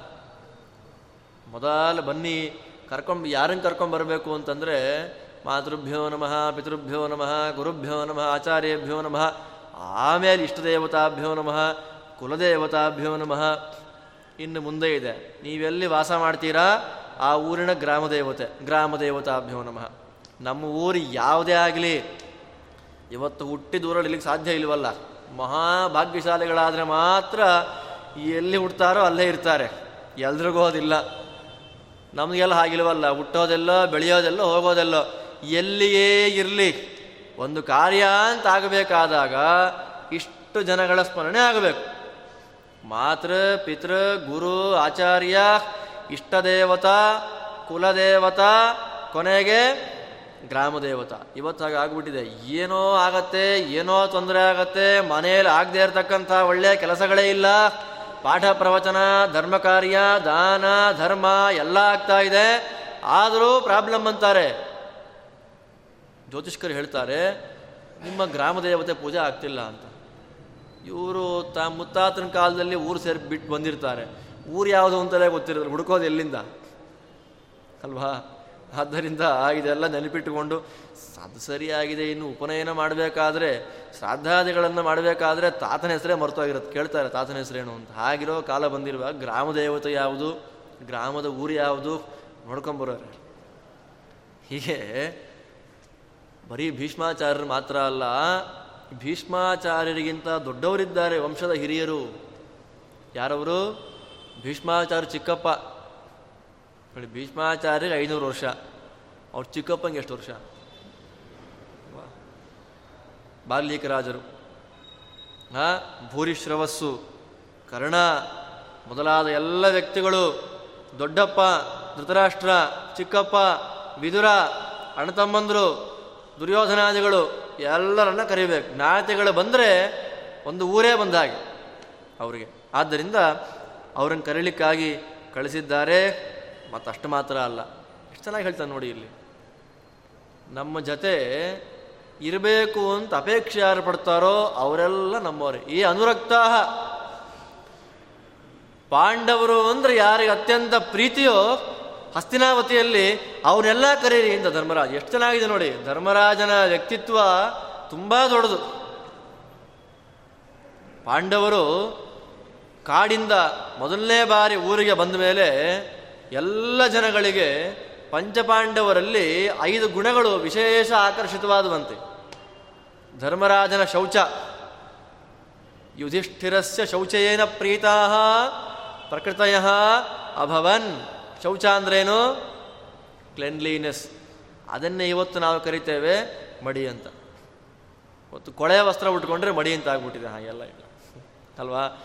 ಮಡಿ ಅಂದ್ರೇನು? ದೇಹ ಶುದ್ಧಿ ಮನಃಶುದ್ಧಿ, ಆ ಎರಡರ ಮೂಲಕ ವಾತಾವರಣ ಶುದ್ಧಿ. ಧರ್ಮರಾಜ ಹಾಗಿದ್ದಂತೆ ಯುಧಿಷ್ಠಿರಸ್ಯ ಶೌಚೇನ ಪ್ರೀತಾ ಪ್ರಕೃತಯ ಅಭವನ್. ಹಾಗೆ ಭೀಮಸೇನನದ್ದು ಧೃತ್ಯಾಚ ಭೀಮಸೇನಸ್ಯ. ಧೃತಿ, ಧೃತ್ಯಾದಿ ಒಂಬತ್ತು ಗುಣ. ಅರ್ಜುನನದ್ದು ವಿಕ್ರಮೇಣ ಅರ್ಜುನಸ್ಯ ಚ. ಅರ್ಜುನನ ವಿಕ್ರಮ. ಇನ್ನಿಬ್ಬರಿದಾರಲ್ಲ ಗುರು ಶುಶ್ರೂಷಯ ಕ್ಷಾಂತ್ಯ. ತಾಳ್ಮೆ ಗುರು ಶುಶ್ರೂಷೆ. ನಕುಲ ಸಹದೇವ. ಆದ್ದರಿಂದಲೇ ಅಲ್ಲಿ ಹೋದರೆ ನೋಡಿ ಎಷ್ಟು ಚೆನ್ನಾಗಿದೆ ಭಾರತ ಅಂದರೆ ಧರ್ಮರಾಜ ಅರ್ಜುನನ ಕಳಿಸ್ಕೊಳ್ಳಲಿಲ್ಲ ಏನು ನಮ್ಗೆ ಕೇಳಲಿಲ್ಲ, ಮಾಡಲಿಲ್ಲ, ಯಾಗ ಮಾಡ್ತಾ ಇದ್ದೀರಾ, ಏನು ಮಾಡ್ಕೊಂಡ್ರಿ ಅಂತ ಗಲಾಟೆ ಮಾಡಿದ್ರೆ ವಿಕ್ರಮ ಅರ್ಜುನ ತಲೆ ಮೇಲೆ ಕಾಲಿಟ್ಟು ಬಂದ್ಬಿಡ್ತಾನೆ, ಗಲಾಟೆ ಆಗಿಬಿಟ್ರೆ. ಕಷ್ಟ ಅಂತ ಹೇಳಿ ಇನ್ನು ಭೀಮಸೇನ ದೇವ್ರಿಗೆ ಕಳಿಸ್ಬಿಟ್ರೆ ಹುಚ್ಚುಚ್ಚಾಗಿ ಮಾತಾಡಿಬಿಟ್ರೆ ಅಲ್ಲಿ ದ ತಲೆ ಒಳಗೆ ಬಂದ್ಬಿಟ್ರೆ ಏನು ಮಾಡೋದು? ಅಲ್ವಾ? ಹಾಗೆ ಮಾಡೋದಿಲ್ಲ ಭೀಮಸೇನ ದೇವರು ಅಂಥ ವ್ಯಕ್ತಿಗಳಲ್ಲ ಅವರು. ಆದರೂ ಗುಣ, ಗುರು ಶುಶ್ರೂಷಯ ಕ್ಷಾಂತ್ಯ. ತಾಳ್ಮೆ, ಸಹನಶೀಲತೆ ಮತ್ತು ಗುರು ಶುಶ್ರೂಷ. ಆ ಎರಡಕ್ಕೆ ಪ್ರತೀಕರಾಗಿ ನಿಂತ ವ್ಯಕ್ತಿಗಳು ಪಾಂಡವರಲ್ಲಿಬ್ಬರು ಭೀಮಸೇನ ದೇವರಿಗೆ ಎಲ್ಲ ಇದೆ. ಆದರೂ ವಿಶೇಷ ಇವರ ಒಳಗೆ ಆ ರೂಪದಿಂದ ನಿಂತು ಕೆಲಸ ಮಾಡ್ತಿದ್ದಾರೆ ವಾಯುದೇವರು. ಗುರು ಶುಶ್ರೂಷೆ ಮತ್ತು ತಾಳ್ಮೆ ಅದೆರಡಕ್ಕೆ ಪ್ರತ್ಯೇಕರು ನಕುಲ ಸಹದೇವರಾದ್ದರಿಂದ ನಕುಲನನ್ನು ಕಳಿಸ್ಕೊಟ್ಟ. ಎಷ್ಟು ಚೆನ್ನಾಗಿದೆ ನೋಡಿ. ಗುರು ಶುಶ್ರೂಷೆ ದೊಡ್ಡವರನ್ನು ಹೇಗೆ ಆದರಣೆ ಮಾಡಿ ಕರಿಬೇಕು ಅನ್ನೋ ತಿಳ್ಕೊಳ್ಬೇಕು ಯಾರಿಂದ? ನಕುಲನಿಂದ ಕಳಿಸ್ಕೊಟ್ಟಿದ್ದಾನೆ. ಅವನು ಬಂದ ಬಂದವನೇ ಸಗತ್ವ ಹಸ್ತಿನಪುರಂ ನಕುಲಃ ಸಮಿತಿಂಜಯ ವೇದವ್ಯಾಸರು ಹೇಳ್ತಾರೆ ಇಲ್ಲಿ, ಗುರು ಶುಶ್ರೂಷೆ ಮಾಡ್ತಾನೆ ಅಂದರೆ ಬಗ್ಗೇ ಇರ್ತಾನೆ ಅಂತ ಅರ್ಥ ಅಲ್ಲಪ್ಪ. ಹೊಡಿಲಿಕ್ಕಾಗಿ ಬಂದಾಗ ಹೊಡಿಲಿಕ್ಕೂ ಸಮರ್ಥ. ಹೇಳಿದ್ನಲ್ಲ, ಶಬ್ದತಃ ಭಾರತವನ್ನು ನೋಡಬೇಕು ಅಂದರೆ ಅದು ಸಾಧ್ಯ ಆಗೋದೇ ಇಲ್ಲ. ಸಮಿತಿಂಜಯ ಅಂತಂದರು. ಯುದ್ಧದಲ್ಲಿ ನಕುಲನನ್ನು ಸೋಲಿಸ್ಲಿಕ್ಕೆ ಯಾರಿಗೂ ಸಾಧ್ಯ ಇಲ್ಲ. ಅಂಥ ಶಕ್ತಿ, ಪರಾಕ್ರಮಿ, ಬಲಶಾಲಿ, ನಕುಲ. ಅಂಥವನು ಇಲ್ಲಿ ಬಂದ. ಬಂದವನು ತಾರತಮ್ಯ ಕ್ರಮದಂತೆ ಎಲ್ಲರನ್ನು ಆಹ್ವಾನ ಮಾಡಿದ. ಯಾರನ್ನು ಕರೆದ ಮೊದಲು? ಭೀಷ್ಮಂ ಆಮಂತ್ರಯಾಮಾಸ. ಭೀಷ್ಮಾಚಾರ್ಯನ್ ಕರೀತಾನೆ. ಮತ್ತೆ ಧೃತರಾಷ್ಟ್ರಂ, ಧೃತರಾಷ್ಟ್ರನನ್ನು ಅವನು ಆಮಂತ್ರಣೆ ಮಾಡ್ತಾನೆ. ಏನಂತ ಆಮಂತ್ರಣೆ ಮಾಡ್ದ? ನಮ್ಮವರು ಅಣ್ಣ. ಎಲ್ಲ ರಾಜರುಗಳನ್ನು ಗೆದ್ದು ಹೆಸರೇ ರಾಜಸೂಯ. ರಾಜಸೂಯ ಅಂದ್ರೆ ಅರ್ಥ ಏನು? ಅಲ್ವಾ? ಸೋಮಯಾಗ ಅಂತ ಮಾಡ್ತಾರೆ. ಸೋಮಯಾಗಕ್ಕೆ ಸಮಿತ್ ಯಾರು? ಸಮಿತ್ ಯಾವುದು? ಸೋಮ ಅಲ್ವಾ? ಆ ಸೋಮವನ್ನು ಹಾಕೋದ, ಬಳ್ಳಿಯನ್ನು ಹಾಕೋದ, ಬಳ್ಳಿಯನ್ನು ಹಿಂಡಿ ರಸವನ್ನು ಹಾಕೋದ. ಸೋಮರಸ ಅಂತಿದೆ ಅಲ್ವಾ? ಸ್ವಾದಿಷ್ಠಯ ಮಧಿಷ್ಠಯ ಭವಸ್ವ ಸೋಮಧಾರಯ ಸೋಮ ಹಿಂಡತಕ್ಕಂಥ ಕ್ರಮ, ಚೆನ್ನಾಗಿ ಮಂತ್ರವನ್ನು ಹೇಳಿ ಅದನ್ನು ಹಿಂಡಿ ಅರ್ಪಣೆ ಮಾಡಿ ಸ್ವೀಕಾರ ಮಾಡಬೇಕು. ಸ್ಯೂಯನ ಹಿಂಡೋದು. ಹಾಗೆ ಧರ್ಮರಾಜ ಇಲ್ಲಿ ಮಾಡಿದ ಕೆಲಸ ಯಾವುದು? ರಾಜಸೂಯ. ಎಲ್ಲ ಊರುಗಳಿಗೆ ಹೋಗಿ ಎಲ್ಲ ರಾಜರುಗಳನ್ನು ಹಿಂಡಿ ಹಿಂಡಿ ಇಪ್ಪೇಕಾಯಿ ಮಾಡಿಬಿಟ್ಟ ಅಂತಾರಲ್ಲ. ಹಾಗೆ ಎಲ್ಲ ರಾಜರುಗಳನ್ನು ಹಿಂಡೋದು ಅಂದರೆ ಅವ್ರನ್ನ ಗೆಲ್ಲೋದು ಅಂತ. ಗೆದ್ದು ಅವರನ್ನು ಸಾಮಂತರನ್ನಾಗಿ ಮಾಡಿಕೊಂಡು ಕಪ್ಪಾದಿಗಳನ್ನು ಪಡೆದು ಯಾಗವನ್ನು ಮಾಡೋದು. ರಾಜಾಧಿರಾಜ ಚಕ್ರವರ್ತಿ ಅಂತಾಗೋದು. ನಮ್ಮ ಅಣ್ಣ ಮಾಡ್ತಾ ಇದ್ದಾನೆ. ದೊಡ್ಡವ್ರು ನೀವೆಲ್ಲ ಬರಬೇಕು ಅಂತ. ಸುಮ್ಮನೆ ಹೇಳೋದು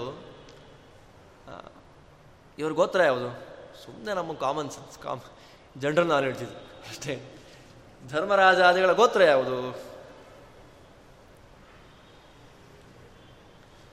ಭೀಷ್ಮಾಷ್ಟಮಿ ಅಂತ ಬರುತ್ತಲ್ವಾ? ಯಾವಾಗ? ರಥಸಪ್ತಮಿಯಾಗಿ ಮಾರನೇ ದಿವಸ. ಅವತ್ತು ಭೀಷ್ಮಾತರ ತರ್ಪಣ ಕೊಡ್ತಾರೋ ಕೊಡಲ್ವೋ? ಕೊಟ್ಟೇ ಕೊಡ್ತಾರೆ. ಅವಾಗ ಮಂತ್ರ ಇದೆ ಅಲ್ವಾ? ಏನು ಮಂತ್ರ? ಭೀಷ್ಮಾಚಾರ ಗೋತ್ರ ಯಾವುದು? ವೈಯಾಘ್ರಪಾದ ಗೋತ್ರಾಯ ಅಲ್ವಾ? ಭೀಷ್ಮಾಚಾರ್ಯರ ಗೋತ್ರ ವೈಯಾಘ್ರಪಾದ ಗೋತ್ರ ಆಗಿರೋದ್ರಿಂದ ವೈಯಾಘ್ರಪಾದ ವೈಯಾಘ್ರಪಾದ ಎಂಬತಕ್ಕಂಥ ಗೋತ್ರ ಭೀಷ್ಮಾಚಾರ್ಯದಾದರೆ ಒಂದು ಊಹೆ. ಪಾಂಡವರದ್ದು ಅದೇ ಆಗಿರಬೇಕು ಅಂತ. ಎಲ್ಲೂ ಹೇಳಲಿಲ್ಲ. ಭೀಷ್ಮತರ್ಪಣದಲ್ಲಿ ಮಂತ್ರ ಬಂದಿರೋದ್ರಿಂದ, ಒಂದೇ ವಂಶ ಆದ್ದರಿಂದ ವೈಯಾಘ್ರಪಾದ ಗೋತ್ರ ಅಂತನ್ನೋದು ಇವರ ಗೋತ್ರ. ಹೀಗೆ ನಮ್ಮ ಅಣ್ಣ ಮಾಡ್ತಾ ಇದ್ದಾನೆ, ನೀವು ಬರಬೇಕು ಅಂತ ಆಹ್ವಾನ ಮಾಡಿದ್ದಾನೆ. ಆಹ್ವಾನ ಮಾಡಿದ ಮೇಲೆ ಇತ್ತ ಧರ್ಮರಾಜ ಎಲ್ಲರನ್ನ ಕಳಿಸಿ ಎಲ್ಲ ಸಾಂಬಾರ ಪದಾರ್ಥಗಳನ್ನು ಚೆನ್ನಾಗಿ ಇಟ್ಟುಕೊಂಡು ಯಾಗವನ್ನು ಮಾಡ್ತೇನೆ ಸಂಕಲ್ಪವನ್ನು ಮಾಡಿಕೊಂಡು ಏನಾಗ್ತಾ ಇದ್ದಾನೆ? ಯಜ್ಞ ದೀಕ್ಷಿತನಾಗ್ತಾ ಇದ್ದಾನೆ. ಯಜ್ಞ ದೀಕ್ಷೆಯನ್ನು ಸ್ವೀಕಾರ ಮಾಡಿದಂತಹ ದಿವಸ ಯಾವುದು? ನೋಡಿ ದಿವಸವನ್ನು ಹೇಳಿದ್ದಾರೆ. ಜ್ಯೇಷ್ಠೇ ಮೂಲೆ ಅಮಾವಾಸ್ಯಾಂ ಮಹಾಜನ ಸಮಾವೃತ. ಜ್ಯೇಷ್ಠ ಮಾಸದಲ್ಲಿ ಮೂಲಾ ನಕ್ಷತ್ರ ಅಮಾವಾಸ್ಯ ದಿವಸ. ಜ್ಯೇಷ್ಠೇ ಮೂಲೆ ಅಮಾವಾಸ್ಯಾಂ. ಅವತ್ತು ಮಹಾತ್ಮನಾದಂಥ ಧರ್ಮರಾಜ ಯುಧಿಷ್ಠಿರ ಮಹಾಜನ ಸಮಾವೃತ. ಎಲ್ಲ ಮಹಾಜನಗಳಿಂದ, ಮಹಾಜನರು ಅಂದರೆ ಎಲ್ಲ ಅಧ್ಯಯನ ಮಾಡಿದಂಥ ಮಹಾಮಹಾ ಮಹಾತ್ಮರುಗಳಿಂದ ಕೂಡಿದವನಾಗಿ ರೌರವಾಜಿನ ಸಂವೀತ ಹಾಕ್ಕೊಂಡ ವಸ್ತ್ರ. ನೋಡಿ, ನಮ್ಮಲ್ಲಿ ಯಾವ್ದಾರ ಫಂಕ್ಷನ್ ಆಗೋಯ್ತು, ಹೋಮ ಹವನ ಆಯಿತು ಅಂದರೆ ಅವತ್ತು ಫಂಕ್ಷನ್ಗೆ ಅಂತಲೇ ಇರುತ್ತೆ ಬಟ್ಟೆಗಳು. ರೇಷ್ಮೆ ವಸ್ತ್ರ, ಆಭರಣಗಳು ಹಾಗೆಲ್ಲ. ಧರ್ಮರಾಜ ಮಾಡ್ತಿರೋದು ಚಕ್ರವರ್ತಿ ಪಟ್ಟಕ್ಕೆ ಯೋಗ್ಯವಾದಂಥ ಯಾಗ. ಅವನು ಹೇಗೆ ಆಭರಣ ಹಾಕ್ಕೊಂಡಿರಬೇಡ ಇನ್ನೆಂಥ ವಸ್ತ್ರ ಇರಬೇಡ ಅಂತ ನಮ್ಮೆಲ್ಲ ಊಹೆಗಳನ್ನು ಉಲ್ಟಾ ಮಾಡ್ತಾರೆ ಇಲ್ಲಿ. ಆ ಯಾಗಕ್ಕೆ ಬೇಕಾದ ವಸ್ತ್ರ ಯಾವುದು? ರೌರವಾಜಿನ ಸಂವೀತ. ಅಜಿನ, ರೌರವಾಜಿನ. ರೌರವಾಜಿನ ಅಂದರೆ ಯಾವುದು?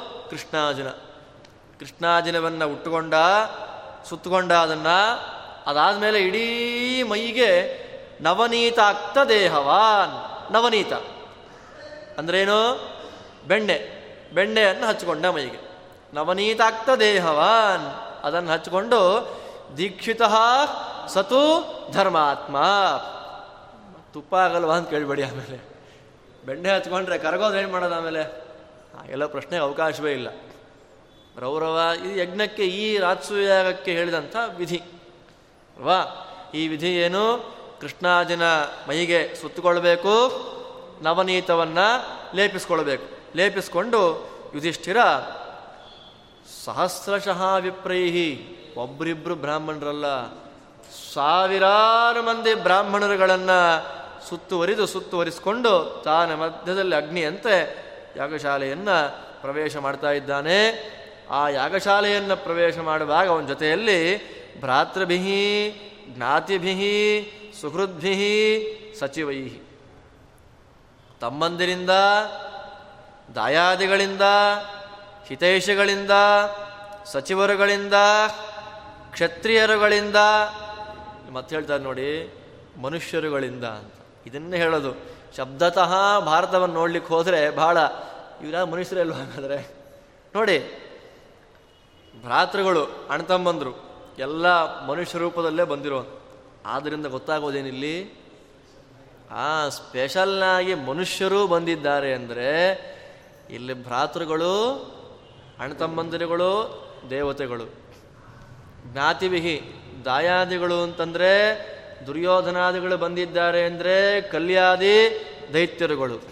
ಸುಹೃದ್ಭಿಹಿ, ಅವರಿಗೆ ಬೇಕಾಗಿರತಕ್ಕಂಥ ವ್ಯಕ್ತಿಗಳು ಅಂತಂದರೆ ದೇವತೆಗಳ ಪರಿವಾರದವರು. ಸಚಿವೈಸ್ತಥಾ, ಸಚಿವರುಗಳು ಅಂದರೆ ಅವರು ದೇವತಾ ಪರಿವಾರದವರೇ ಆಗಿದ್ದಿರಬೇಕು. ಕ್ಷತ್ರಿಯ ಇಷ್ಟ ಇನ್ನೂ ಅನೇಕ ಕ್ಷತ್ರಿಯ ಗಣಗಳು. ಅದರಲ್ಲಿ ದೇವತೆಗಳು, ದೈತ್ಯರುಗಳು, ಎಲ್ಲ ಗಂಧರ್ವಾದಿಗಳು ಮಿಶ್ರಿತರಾಗಿದ್ದಾರೆ. ಮನುಷ್ಯ ಇಷ್ಟ ಮನುಷ್ಯರುಗಳು ಬಂದಿದ್ದಾರೆ. ಆದ್ದರಿಂದ ಭಾರತ ಅಂತನ್ನೋದು ಕೇವಲ ಅಣ್ಣ ತಮ್ಮಂದಿರ ಗಲಾಟೆ ಅಲ್ಲ. ಧರ್ಮಕ್ಕೂ ಅಧರ್ಮಕ್ಕೂ. ಧರ್ಮ ಪಕ್ಷಪಾತಿಗಳು ದೇವತೆಗಳು, ಅಧರ್ಮಾಸಕ್ತರು, ದೈತ್ಯರು. ಅವರಿಬ್ಬರಿಗಾದಂಥ ಗಲಾಟೆ, ಮಥನ ಆ ಮಥನ ಮಾಡಿದಾಗ ಬಂದಂಥ ಅಗ್ನಿ, ಪರಮಾತ್ಮ, ನಾರಾಯಣ, ಕೃಷ್ಣ, ಅವನ ಸರ್ವೋತ್ತಮತ್ವ ಜ್ಞಾನ ಬಹಳ ಅದ್ಭುತ. ಅಧ್ಯಾತ್ಮ ಪರವಾಗಿ ಭಾರತವನ್ನು ನೋ, ನೋಡ್ತಾ ಹೋಯಿತು ಅಂದರೆ ತುಂಬ ಸುಂದರವಾದ ಅರ್ಥವನ್ನು ಕೊಡುತ್ತೆ ಒಂದೊಂದು ಪದಗಳು. ಹೀಗೆ ಎಲ್ಲರೂ ಕೂಡ ಅದೇ ಊರಿನವರಲ್ಲ, ನಾನಾ ದೇಶ ಸಮಾಗತೈಹಿ, ಬೇರೆ ಬೇರೆ ದೇಶಗಳಿಂದ ಬಂದವರು, ಬೇರೆ ಬೇರೆ ಪ್ರದೇಶಗಳಿಂದ ಬಂದಂತಹ ವ್ಯಕ್ತಿಗಳು ಅಮಾತ್ಯ ಇಷ್ಟ ಅಮಾತ್ಯಗಳಿಂದ ಕೂಡಿಕೊಂಡು ಈ ಧರ್ಮರಾಜ ಪ್ರವೇಶ ಮಾಡ್ದ. ಹೇಗೆ ಪ್ರವೇಶ ಮಾಡ್ದ ಅಂದರೆ, ಧರ್ಮೋ ವಿಗ್ರಹವಾ ನಿವಾ ಸಾಕ್ಷಾತ್ ಧರ್ಮಕ್ಕೆ ನೀವು ಧರ್ಮವನ್ನ, ಮೂರ್ತಿಯನ್ನಾಗಿ ಮಾಡಿದರೆ ಆ ಮೂರ್ತಿ ಹೇಗಿರಬಹುದು ಆ ಮೂರ್ತಿಯಂತೆ ನಮ್ಮ ಧರ್ಮರಾಜ ಇದ್ದ. ಅಂತಹ ಧರ್ಮರಾಜ ಯಾಗಶಾಲೆಯನ್ನು ಪ್ರವೇಶ ಮಾಡಿದ್ದಾನೆ ಅಂತ ಹೇಳ್ತಾರೆ. ಯಾವಾಗ ಧರ್ಮಜ ಯಾಗಶಾಲೆ ಪ್ರವೇಶ ಮಾಡಿದನೋ ಆ ಕ್ಷಣದಲ್ಲಿಯೇ ಬೇರೆ ಬೇರೆ ಊರುಗಳಿಂದ, ಬೇರೆ ಬೇರೆ ವಿದ್ಯೆಗಳಲ್ಲಿ ನಿಷ್ಣಾತರಾದಂಥ ವೇದ ವೇದಾಂಗ ನೋಡಿ ವಿಶೇಷ ಭಾರತದ್ದು. ಅವತ್ತಿನ ಕಾಲದ ಬ್ರಾಹ್ಮಣ ಅಂದರೆ ವೇದ ವೇದಾಂಗ ಪಾರಗನೇ. ವೇದ ವೇದಾಂಗ ಪಾರಗ ಅಲ್ಲದವನು ಬ್ರಾಹ್ಮಣ ಅಲ್ಲ. ಬ್ರಹ್ಮ ಅಣತಿ, ಯಾರು ಪರಮಾತ್ಮನನ್ನು ಹುಡುಕೊಂಡು ಹೋಗ್ತಾನೋ, ಚಿಂತನೆ ಮಾಡ್ತಾನೋ, ಅವನೇ ಬ್ರಾಹ್ಮಣ. ಇವತ್ತು ನಮ್ಮಲ್ಲಿ ಹಾಗಿಲ್ಲ, ಕಲಿಯುಗದಲ್ಲಿ ಹಾಗಿಲ್ಲ. ಕಲಿಯುಗದಲ್ಲಿ ಲಕ್ಷಣ ಏನು ಬ್ರಾಹ್ಮಣನದ್ದು ಅಂದರೆ ವಿಪ್ರತ್ವೇ ಸೂತ್ರಮೇವಚ. ಸೂತ್ರ ಒಂದೇ. ಸೂತ್ರ ಅಂದರೆ ಯಾವುದು? ವಿಜ್ಞಾಪ ಅದು ಅಂಗಡಿಲೇ ತಂದಿದ್ದು. ಅವರು ಕೇಳ್ತಾರೆ, ಬ್ರಹ್ಮಗಂಡು ಹಾಕಿದ್ದೋ, ಬ್ರಹ್ಮಗಂಡು ಹಾಕಿಲ್ದೇ ಇದ್ದು? ನಮ್ಮ ಬ್ರಹ್ಮಗಂಡು ಹಾಕೊಳ್ಳೋಕ್ಕೂ ಪುರುಸೊತ್ತಿಲ್ಲ. ಅಲ್ವಾ? ಆದ್ದರಿಂದ ಈ ಇವತ್ತಿನ ಬ್ರಾಹ್ಮಣ ವರ್ಗ ಲೆಕ್ಕ ಇಲ್ಲ. ಆದ್ದರಿಂದ ಮೊದಲು ಲೆಕ್ಕ ಇಲ್ಲ ಅಂತ ಸಂಧ್ಯಾನೇ ಬಿಡೋದಲ್ಲ ಆಮೇಲೆ. ಲೆಕ್ಕ ಇದೆ. ಹೀಗೆ ವೇದ ವೇದಾಂಗ ಪಾರಗರಾಗಿದ್ದರೂ ಕೂಡ ಒಂದೊಂದು ವಿದ್ಯೆಗಳಲ್ಲಿ ನಿಷ್ಣಾತರು. ಬೇಸಿಕ್ ಕ್ವಾಲಿಫಿಕೇಶನ್ ಏನು? ವೇದ ವೇದಾಂಗ ಪಾರಂಗತೆ. ಮತ್ತು ಅದಕ್ಕಿಂತ ಮಿಗಿಲಾಗಿ ಯಥಾಯೋಗ್ಯವಾದಂಥ ವಿದ್ಯೆಗಳ ನಿಷ್ಣಾತ ಹೀಗೆ ಸರ್ವ ವಿದ್ಯೆಗಳಲ್ಲಿ ನಿಷ್ಣಾತರಾಗಿ ಮುಖ್ಯವಾಗಿ ವರ್ಣೋಕ್ತವಾದಂಥ, ಆಶ್ರಮೋಕ್ತವಾದಂಥ ಕರ್ಮ ಅಧ್ಯಯನ ಅಧ್ಯಾಪನ ಯುಕ್ತರಾಗಿ ನಿಂತಿರತಕ್ಕಂಥ ಬ್ರಾಹ್ಮಣೋತ್ತಮರುಗಳು ಸಾವಿರಾರು ಸಂಖ್ಯೆಯಲ್ಲಿ ಬಂದಿದ್ದಾರೆ, ಸಾವಿರಾರು ಸಂಖ್ಯೆಯಲ್ಲಿ ಬಂದಿದ್ದಾರೆ. ಅಂಥ ವ್ಯಕ್ತಿಗಳಿಗೆ ಏನು ಮಾಡಿ ಊಟ ಹಾಕಬೇಕಲ್ಲ? ಬನ್ನಿ ಅಂತ ಹೇಳಿ ಹೋದ್ರ ಬಿಟ್ರೆ ಮದುವೆ ಕರೆದು ಬಿಡ್ತೀವಿ. ಬನ್ನಿ ಅಂತ ಹೇಳಿ. ಅವರು ಬಂದಿದ್ದು ಗೊತ್ತಾಗಲ್ಲ, ಹೋಗೋದು ಗೊತ್ತಾಗಲ್ಲ. ಅಲ್ವಾ? ಆದ್ದರಿಂದ ಹಾಗೆ ಮಾಡಿಬಿಟ್ರೆ ಕರೆಯೋದು ಯಾಕೆ ಬಂದವರಿಗೆ ಯಥೋಚಿತವಾದಂಥ ಸತ್ಕಾರವನ್ನು ಮಾಡಿ ಕಳಿಸ್ಲಿಲ್ಲ ಅಂತಂದ ಮೇಲೆ ನಾವು ಕರಿಬಾರ್ದು. ಹಾಗೆ ಊರು ಊರಿಗೆ ಹೋಗಿದ್ದಾರೆ, ದೇಶ ದೇಶಗಳಿಗೆ ಹೋಗಿದ್ದಾರೆ. ಬ್ರಾಹ್ಮಣೋತ್ತಮರೇ, ನಮ್ಮ ಅಣ್ಣ ಯಾಗ ಮಾಡ್ತಾನೆ ಬರಬೇಕು ನೀವು, ಆಶೀರ್ವಾದ ಮಾಡಬೇಕು ಅಂತ ಆಹ್ವಾನ ಮಾಡಿದ್ದಾರೆ. ಪಾಪ ಧರ್ಮರಾಜ ಕರೆದ ಅಂತ ಇವ್ರು ಹೋಗೋದು. ಊಟ ಎಲ್ಲೋ, ತಿಂಡಿ ಎಲ್ಲೋ, ಮಲಗದಲ್ಲೋ ಅಂತ ಆಗ್ಬಿಟ್ಟು, ಯಾಕಾದ್ರೆ ಬಂದ್ವಪ್ಪ ಅನ್ಕೊಳ್ಬೇಕಲ್ಲ, ಶ್ರೀನಿವಾಸ ಕಲ್ಯಾಣ ಕಥೆ ಕೇಳಬೇಕಾದ್ರೆ ಹೇಳ್ತಾರಲ್ಲ ಪರಮಾತ್ಮ ಹೊರಟ ಯಾತ್ರೆ. ಯಾತ್ರೆ ಹೊರಟಾಗ ಏನೋ ಶ್ರೀನಿವಾಸ ಮದುವೆ ಆಗ್ತಾ ಇದ್ದ, ದಕ್ಷಿಣೆ ಚೆನ್ನಾಗಿ ಸಿಗುತ್ತೆ ಅಂತ ಬ್ರಾಹ್ಮಣ ದಂಪತಿಗಳು ಬಂದ್ರಂತೆ ಪಾಪ. ಈ ದೇವತೆಗಳ, ದೇವಸ್ತ್ರೀಯರ ಗಲಾಟೆಗಳಲ್ಲಿ ಎಲ್ಲಿ ಹೋದ್ರೆ ಗೊತ್ತಿಲ್ಲ. ಈ ಒಂದು ಹೆಣ್ಣುಮಗಳು ಮಕ್ಕಳು ಇಟ್ಕೊಂಡಿದ್ದಾಳೆ ಗಂಡನ್ ಕಳ್ಕೊಂಡ್ಬಿಟ್ಟಿದ್ದಾಳೆ ಆ ಬ್ರಾಹ್ಮಣ ಎಲ್ಲಿ ಹೋದನೋ, ಸಿಕ್ಕದ್ನೋ, ಸಿಗ್ಲಿಲ್ವೋ, ಕೊನೆಯ ತನಕ ಶ್ರೀನಿವಾಸ ಕಲ್ಯಾಣ ಹೇಳೋದೇ ಇಲ್ಲ ನಮ್ಮ ಕಳ್ಕೊಂಡ್ರು ಅಂತ ಮಾತ್ರ ಹೇಳ್ತಾರೆ ಅಷ್ಟೇ ದೇವತೆಗಳ ಕಥೆ ನಮಗೆ ಯಾಕ್ರಪ್ಪ? ಆ ಹೆಣ್ಣುಮಗಳು ಹೋಗಿ ಕೇಳೋದಂತೆ ನನ್ನ ಗಂಡನ ನೋಡಿದ್ರ? ಅಂತ. ಯಾರನ್ನ ಅಪ್ಸರಾ ಸ್ತ್ರೀಯರನ್ನ ಅವಳು ಎಲ್ಲಿ ಹುಡ್ಕೊಂಬಿಡ್ತಾಳೆ ಗಂಡನ್ನ?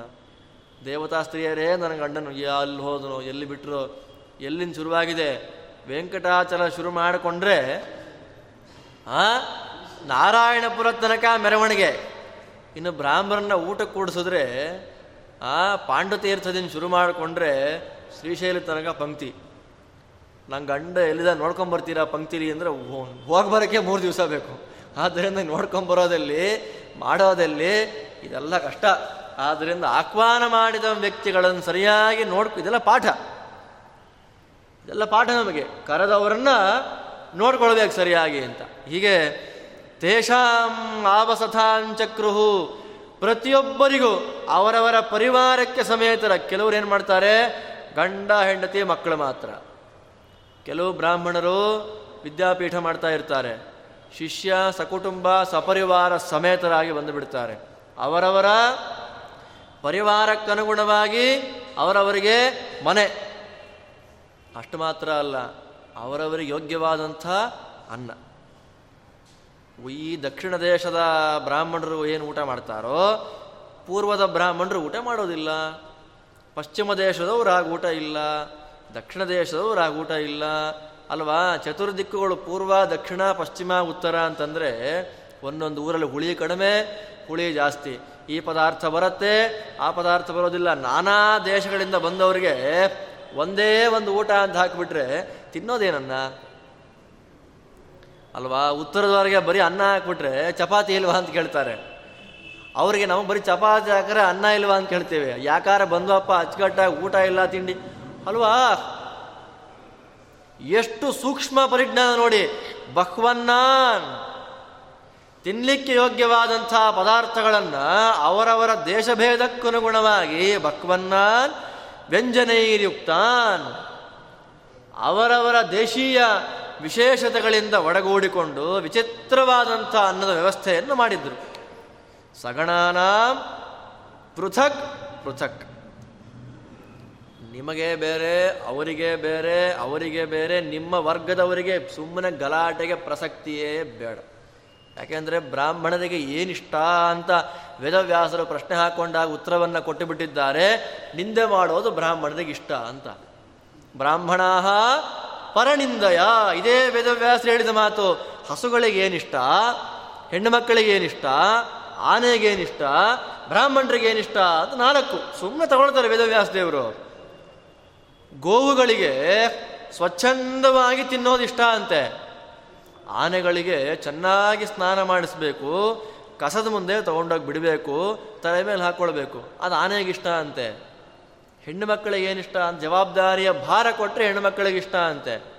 ಗರ್ಭದ ಭಾರ, ಜವಾಬ್ದಾರಿಯ ಭಾರ ಇಷ್ಟ ಅಂತ. ಅದೇ ಬ್ರಾಹ್ಮಣ ವ್ಯಕ್ತಿಗಳಿಗೆ ಏನಿಷ್ಟ ಅಂತ ಕೊಡುವಾಗ ನಾವಂತೆ ಅದಿಷ್ಟ, ಇದಿಷ್ಟ, ಇದು ಐವತ್ತೈದು ಹಾಕ್ಕೊಂಡ್ರು. ವೇದವ್ಯಾಸ ದೇವರೇ ಕೆತ್ತಿಟ್ಟು ಹೋಗಿದ್ದಾರೆ. ಬ್ರಾಹ್ಮಣ ಪರನಿಂದಯ.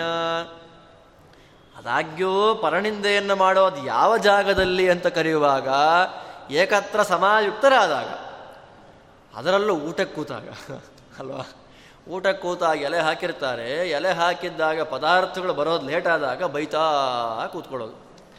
ಪಾರಾಯಣ ಇಲ್ಲ, ಅಲ್ವಾ? ಎಲ್ಲರೂ ಹಾಗಂತಲ್ಲ? ಬ್ರಾಹ್ಮಣ ಅನ್ನುವ ಶಬ್ದ ಬ್ರಹ್ಮ ಅಣನ, ಅಣತಿ, ಪರಮಾತ್ಮ ಹುಡುಕೋದು. ಅದು ಸೂತ್ರ ಬ್ರಾಹ್ಮಣರಾದ ವ್ಯಕ್ತಿಗಳಲ್ಲಿ ಏನು ಮಾಡ್ತಾರೆ? ಅದು ಪರನಿಂದ ಅಂದರೆ ಪಕ್ಕದವನ್ ನಿಂದೆ ಅಂತ ಅಂದ್ಕೊಂಡಿದ್ದೇವೆ ನಾವು. ಪಕ್ಕದವನಿಂದೆ ಅಲ್ಲ, ಪರ ಅಂದರೆ ಯಾರು? ಸರ್ವೋತ್ತಮ ಅಲ್ವಾ? ಸರ್ವೋತ್ತಮನಿಂದ, ಮಹಾನ್ನಿಂದ ಆಗ್ಬಿಡತ್ತದು. ತಪ್ಪು. ಗಲಾಟೆ ಆಗೋದು ಬೇಡವೇ ಬೇಡ. ಎಷ್ಟು ದೂರದೃಷ್ಟಿ ಧರ್ಮರಾಜನದ್ದು. ಪೃಥಕ್ ಪೃಥಕ್. ಸ ಗಣಾನಾಂ ಪೃಥಕ್ ಪೃಥಕ್. ಅವರ ಗಣಗಳವರು ಎಲ್ಲ ಗುಂಪು ಮಾಡಿ, ನಿಮ್ಗೆ ಎಲ್ಲಿ ಬೇಕಪ್ಪ? ತಗೊಳ್ಳಿ. ನಿಮಗೇನು ಗಣ? ಅಲ್ಲಿ ಬನ್ನಿ. ನಿಮ್ದೇನು ಗುಂಪು? ಇಲ್ಲಿ ಬನ್ನಿ. ಮತ್ತು ಅಷ್ಟೇ ಅಲ್ಲ, ಸರ್ವರ್ತು ಗುಣ ಸಂಪನ್ನ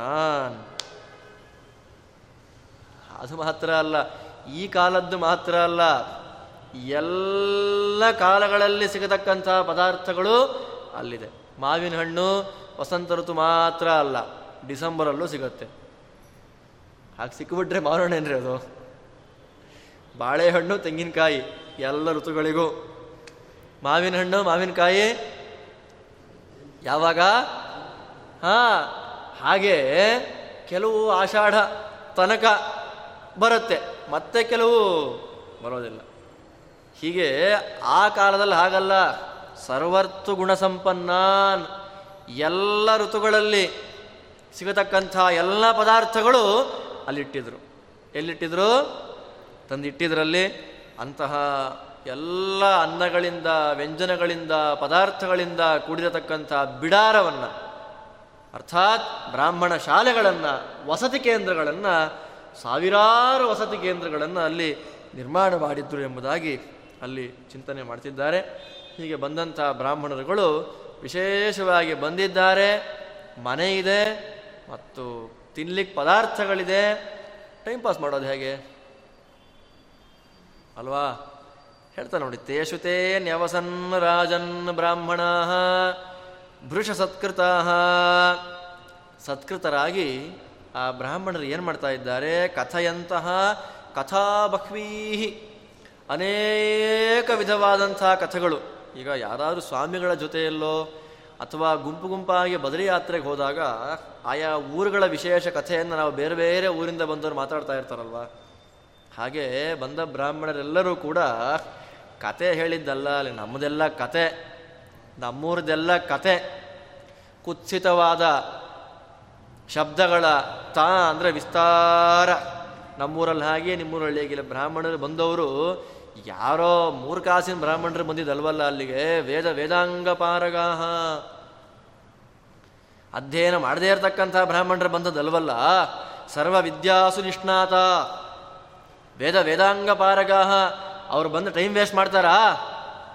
ಕಥಾ ಕಥಾವನ್ನು ಹೇಳ್ತಾರೆ ಅವರಲ್ಲಿ. ಕಥಾ ಅಂದ್ರೇನು? ಕಾ ಅಂದರೆ ಸುಖ ಅಂತ. ಸುಖರೂಪಿಯಾದ ಪರಮಾತ್ಮನ ಚಿಂತನೆಯನ್ನು ಮಾಡ್ತಾ ಇದ್ರು ಅವರಲ್ಲಿ. ಒಬ್ಬರು ವೇದಗಳನ್ನು, ಸೂತ್ರಗಳನ್ನು, ಪುರಾಣಗಳನ್ನು, ಪಾಂಚರಾತ್ರವನ್ನು, ರಾಮಾಯಣವನ್ನು ಒಬ್ಬೊಬ್ಬರು ಗುಂಪು ಗುಂಪಾಗಿ ಪರಮಾತ್ಮನ ಚಿಂತನೆಯನ್ನು ಮಾಡ್ತಾ ಇದ್ದಾರೆ. ಅದಾದ ಮೇಲೆ ಪಶ್ಯಂತೋ ನಟ ನರ್ತಕ ಅಲ್ಲಿ ಬಂದಂತಹ ವ್ಯಕ್ತಿಗಳಿಗೆ ನೋಡಿ, ರಾಜಸೂಯ ಯಾಗ ಅಂದರೆ ದೊಡ್ಡ ಬ್ರಹ್ಮಾಂಡವೇ ಬಂದಿದೆ ಅಲ್ಲಿ. ಕಲಾವಿದರಿಗೂ, ಗಾಯಕರಿಗೂ ನಟನೆ ಮಾಡತಕ್ಕ ವ್ಯಕ್ತಿಗಳಿಗೂ ನರ್ತಕರಿಗೂ ಪ್ರತಿಯೊಬ್ಬರಿಗೂ ಅವಕಾಶ ಅಲ್ಲಿ. ಎಲ್ಲರಿಗೂ ಯೋಗ್ಯವಾದಂಥ ಅವಕಾಶವನ್ನು ಕೊಟ್ಟಿದ್ದಾನೆ. ಹಾಗೆ ಇರತಕ್ಕಂತಹ ವ್ಯಕ್ತಿಗಳಲ್ಲಿ ಚೆನ್ನಾಗಿ ಹೇಳ್ತಾರೆ ನೋಡಿ ಇಲ್ಲಿ. ಬ್ರಾಹ್ಮಣರು ಭುಂಜತಾಂಚಾಥ ವಿಪ್ರಾಣ. ಬ್ರಾಹ್ಮಣ ನಗ್ತಾ ಇದ್ರಂತೆ. ಕ್ಷತ್ರಿಯರು ಬಂದಿದ್ರು, ಅವರು ನಗ್ತಾ ಇದ್ರು. ಹೇಗೆ? ಬ್ರಾಹ್ಮಣರು ಊಟ ಮಾಡಿ ನಗ್ತಾ ಇದ್ರು. ಹೇಳ್ತಾರಲ್ಲ ಬ್ರಾಹ್ಮಣೋ, ಅಲ್ಲ ರೀ ಅಲ್ಲ ರೀ, ಬಹುಜನ ಪ್ರಿಯ, ಅಷ್ಟಾದ್ರೂ ಭೋಜನ ಪ್ರಿಯನೇ. ಯಾವ ಕಾಲಕ್ಕೆ ಏನು ಮಾಡ್ಕೊಂಡು ತಿನ್ನಬೇಕು ಅಂತ ಗೊತ್ತು. ಎಲ್ಲ ಕಾಲಕ್ಕೆ ಏನೇನೋ ತಿಂದು ಆರೋಗ್ಯ ಹಾಳು ಮಾಡ್ಕೊಳ್ಳೋದಿಲ್ಲ ಬ್ರಾಹ್ಮಣನಾದವನು. ಅವ ಭೋಜನ ಪ್ರಿಯ ಯಾಕೆ? ಈ ಕಾಲಕ್ಕೆ ಈ ಆಹಾರವನ್ನು ತಿನ್ನೋದ್ರಿಂದ ಈ ಸಾಧನೆ ಮಾಡ್ಕೊಳ್ಳಿಕ್ಕೆ ಅನುಕೂಲ ಆಗ್ತದೆ. ಆದ್ದರಿಂದ ಭೋಜನ ಪ್ರಿಯ. ಅಲ್ವಾ? ಯಾ ಅಕಾಲದಲ್ಲಿ ಏನೇನೋ ತಿಂದು ಆರೋಗ್ಯ ಹಾಳು ಮಾಡಿಕೊಂಡು ಸಾಧನೆ, ಪಾಠ ಪ್ರವಚನ ಚ್ಯುತನಾಗತಕ್ಕಂತಹ ವ್ಯಕ್ತಿ ಅವನಲ್ಲ. ಮತ್ತಷ್ಟೇ ಅಲ್ಲ, ಭೋಜನ ಪ್ರಿಯ. ಯಾಕೆ ಅಂದರೆ ಪರಮಾತ್ಮ ತಿನ್ನುವುದು ಮೂರು ಪ್ರತೀಕದಲ್ಲಿ. ಯಾವುದು ಮೂರು ಪ್ರತೀಕ? ನೇರವಾಗಿ ಪ್ರತಿಮಾ. ಇನ್ನೊಂದು ಅಗ್ನಿಯಲ್ಲಿ. ಇನ್ನೊಂದು ಬ್ರಾಹ್ಮಣದಲ್ಲಿ. ಅಗ್ನಿಮುಖ, ದೇವಮುಖ ಬ್ರಾಹ್ಮಣ ಮುಖ. ಪ್ರತಿಮಾ ಮುಖದಲ್ಲಿ ಈ ರೀತಿ ಮೂರು ಪ್ರತಿಮೆಯಲ್ಲೂ ಏಕಕಾಲಕ್ಕೆ ನೈವೇದ್ಯ ಮಾಡಿದಾಗ ಪರಮಾತ್ಮನಿಗೆ ತುಂಬ ಸಂತೋಷ ಆಗುತ್ತೆ. ಈ ನೈವೇದ್ಯವನ್ನು ಉಡುಪಿ ಕೃಷ್ಣ ಮಠದಲ್ಲಿ ಪ್ರತಿ ದಿವಸ ಮಾಡ್ತಾರೆ. ಅಲ್ಲಿ ಪರ್ಯಾಯ ಸ್ವಾಮಿಗಳು ಮಹಾ ನೈವೇದ್ಯ ಮಾಡುವಾಗ ನಾನಾ ವಿಧವಾದ ಭಕ್ಷ್ಯಭೋಜ್ಯಗಳನ್ನು ಪ್ರತಿಮಾಸ್ಥಿತನಾದ ಪರಮಾತ್ಮನಿಗೆ ನೈವೇದ್ಯ ಮಾಡ್ತಾರೆ. ಅದೇ ಸಮಯಕ್ಕೆ ಅನುಯಾಗ ಅಂತ ಆಗ್ತಾ ಇರುತ್ತೆ ಅಗ್ನಿಮುಖ ಆರಾಧನೆ ಅದೇ ಸಮಯಕ್ಕೆ ಮಾಡಿ ಮೇಲೆ ಮೃಷ್ಟಾನ್ನ ಭೋಜನ ಅಂತ. ದೇವಮುಖದಲ್ಲಿಯೂ, ಅಗ್ನಿಮುಖದಲ್ಲಿಯೂ, ಬ್ರಾಹ್ಮಣ ಮುಖದಲ್ಲಿ ಏಕಕಾಲಕ್ಕೆ ಭಗವನ್ ನಿವೇದನ ಆಗತ್ತೆ ಮೂರು ಮುಖದಲ್ಲಿ. ಆದ್ದರಿಂದ ಈ ಎರಡೂ ಮುಖಗಳಿಗಿಂತ ಪರಮಾತ್ಮ ಹೆಚ್ಚು ತೃಪ್ತನಾಗೋದು ಯಾವ ಮುಖದಲ್ಲಿ? ಬ್ರಾಹ್ಮಣ ಮುಖದಲ್ಲಿ. ಕಾರಣ ಯಾಕೆ? ತಿಂದ ಅನ್ನವನ್ನು ಸರಿಯಾಗಿ ಜೀರ್ಣವನ್ನು ಮಾಡ್ತಾನೆ. ಆ ಅನ್ನದಿಂದ ಬಂದಂಥ ಮೇಧಾಶಕ್ತಿಯನ್ನು ಶಾಸ್ತ್ರಾಧ್ಯಯನಕ್ಕೆ ಯೂಸ್ ಮಾಡ್ತಾನೆ. ನಾಲ್ಕಾರು ಜನಗಳಿಗೆ ತಿಳಿಸ್ಕೊಡ್ತಾನೆ. ಆದ್ದರಿಂದ ಅನ್ನದಾನ ಮಾಡಿದರೆ ಬ್ರಾಹ್ಮಣ ಅನ್ನದಾನವನ್ನು ಮಾಡೋದರಿಂದ ಪರಮಾತ್ಮ ಅತ್ಯಂತ ಪ್ರೀತನಾಗ್ತಾನೆ ಅಂತ ಹೇಳ್ತಾರೆ.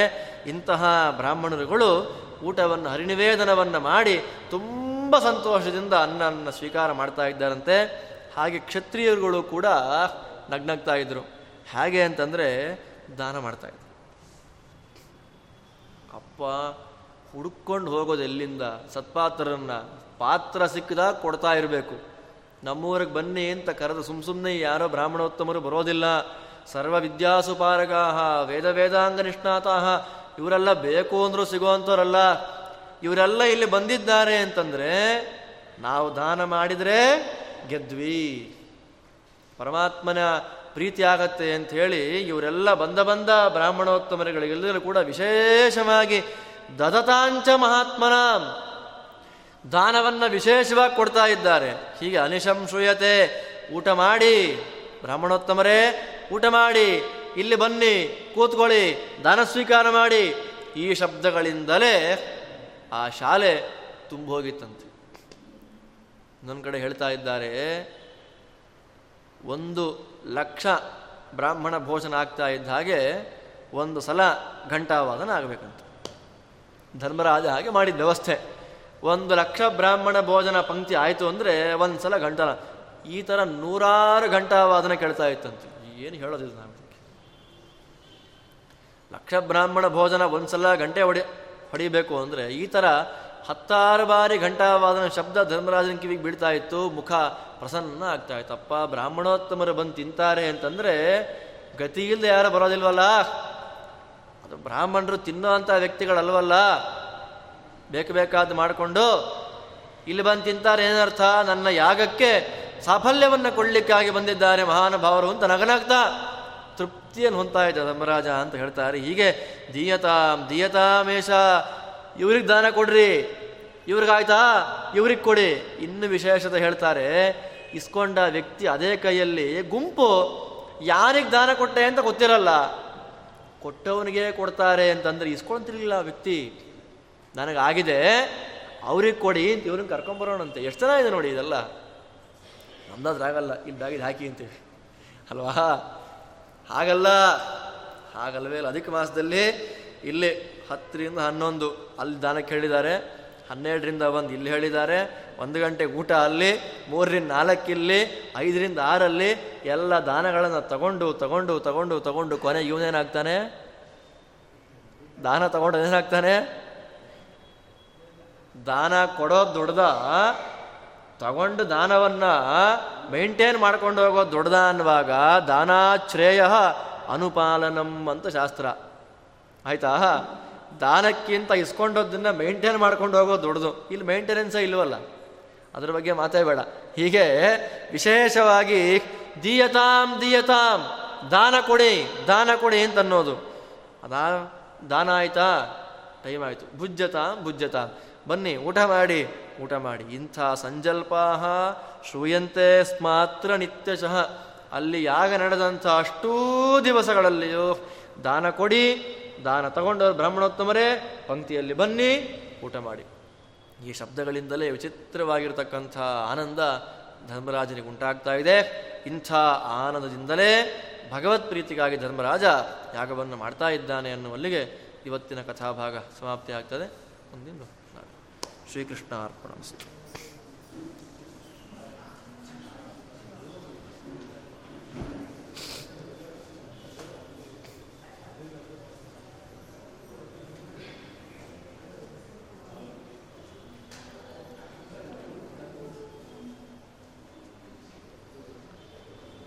endeavor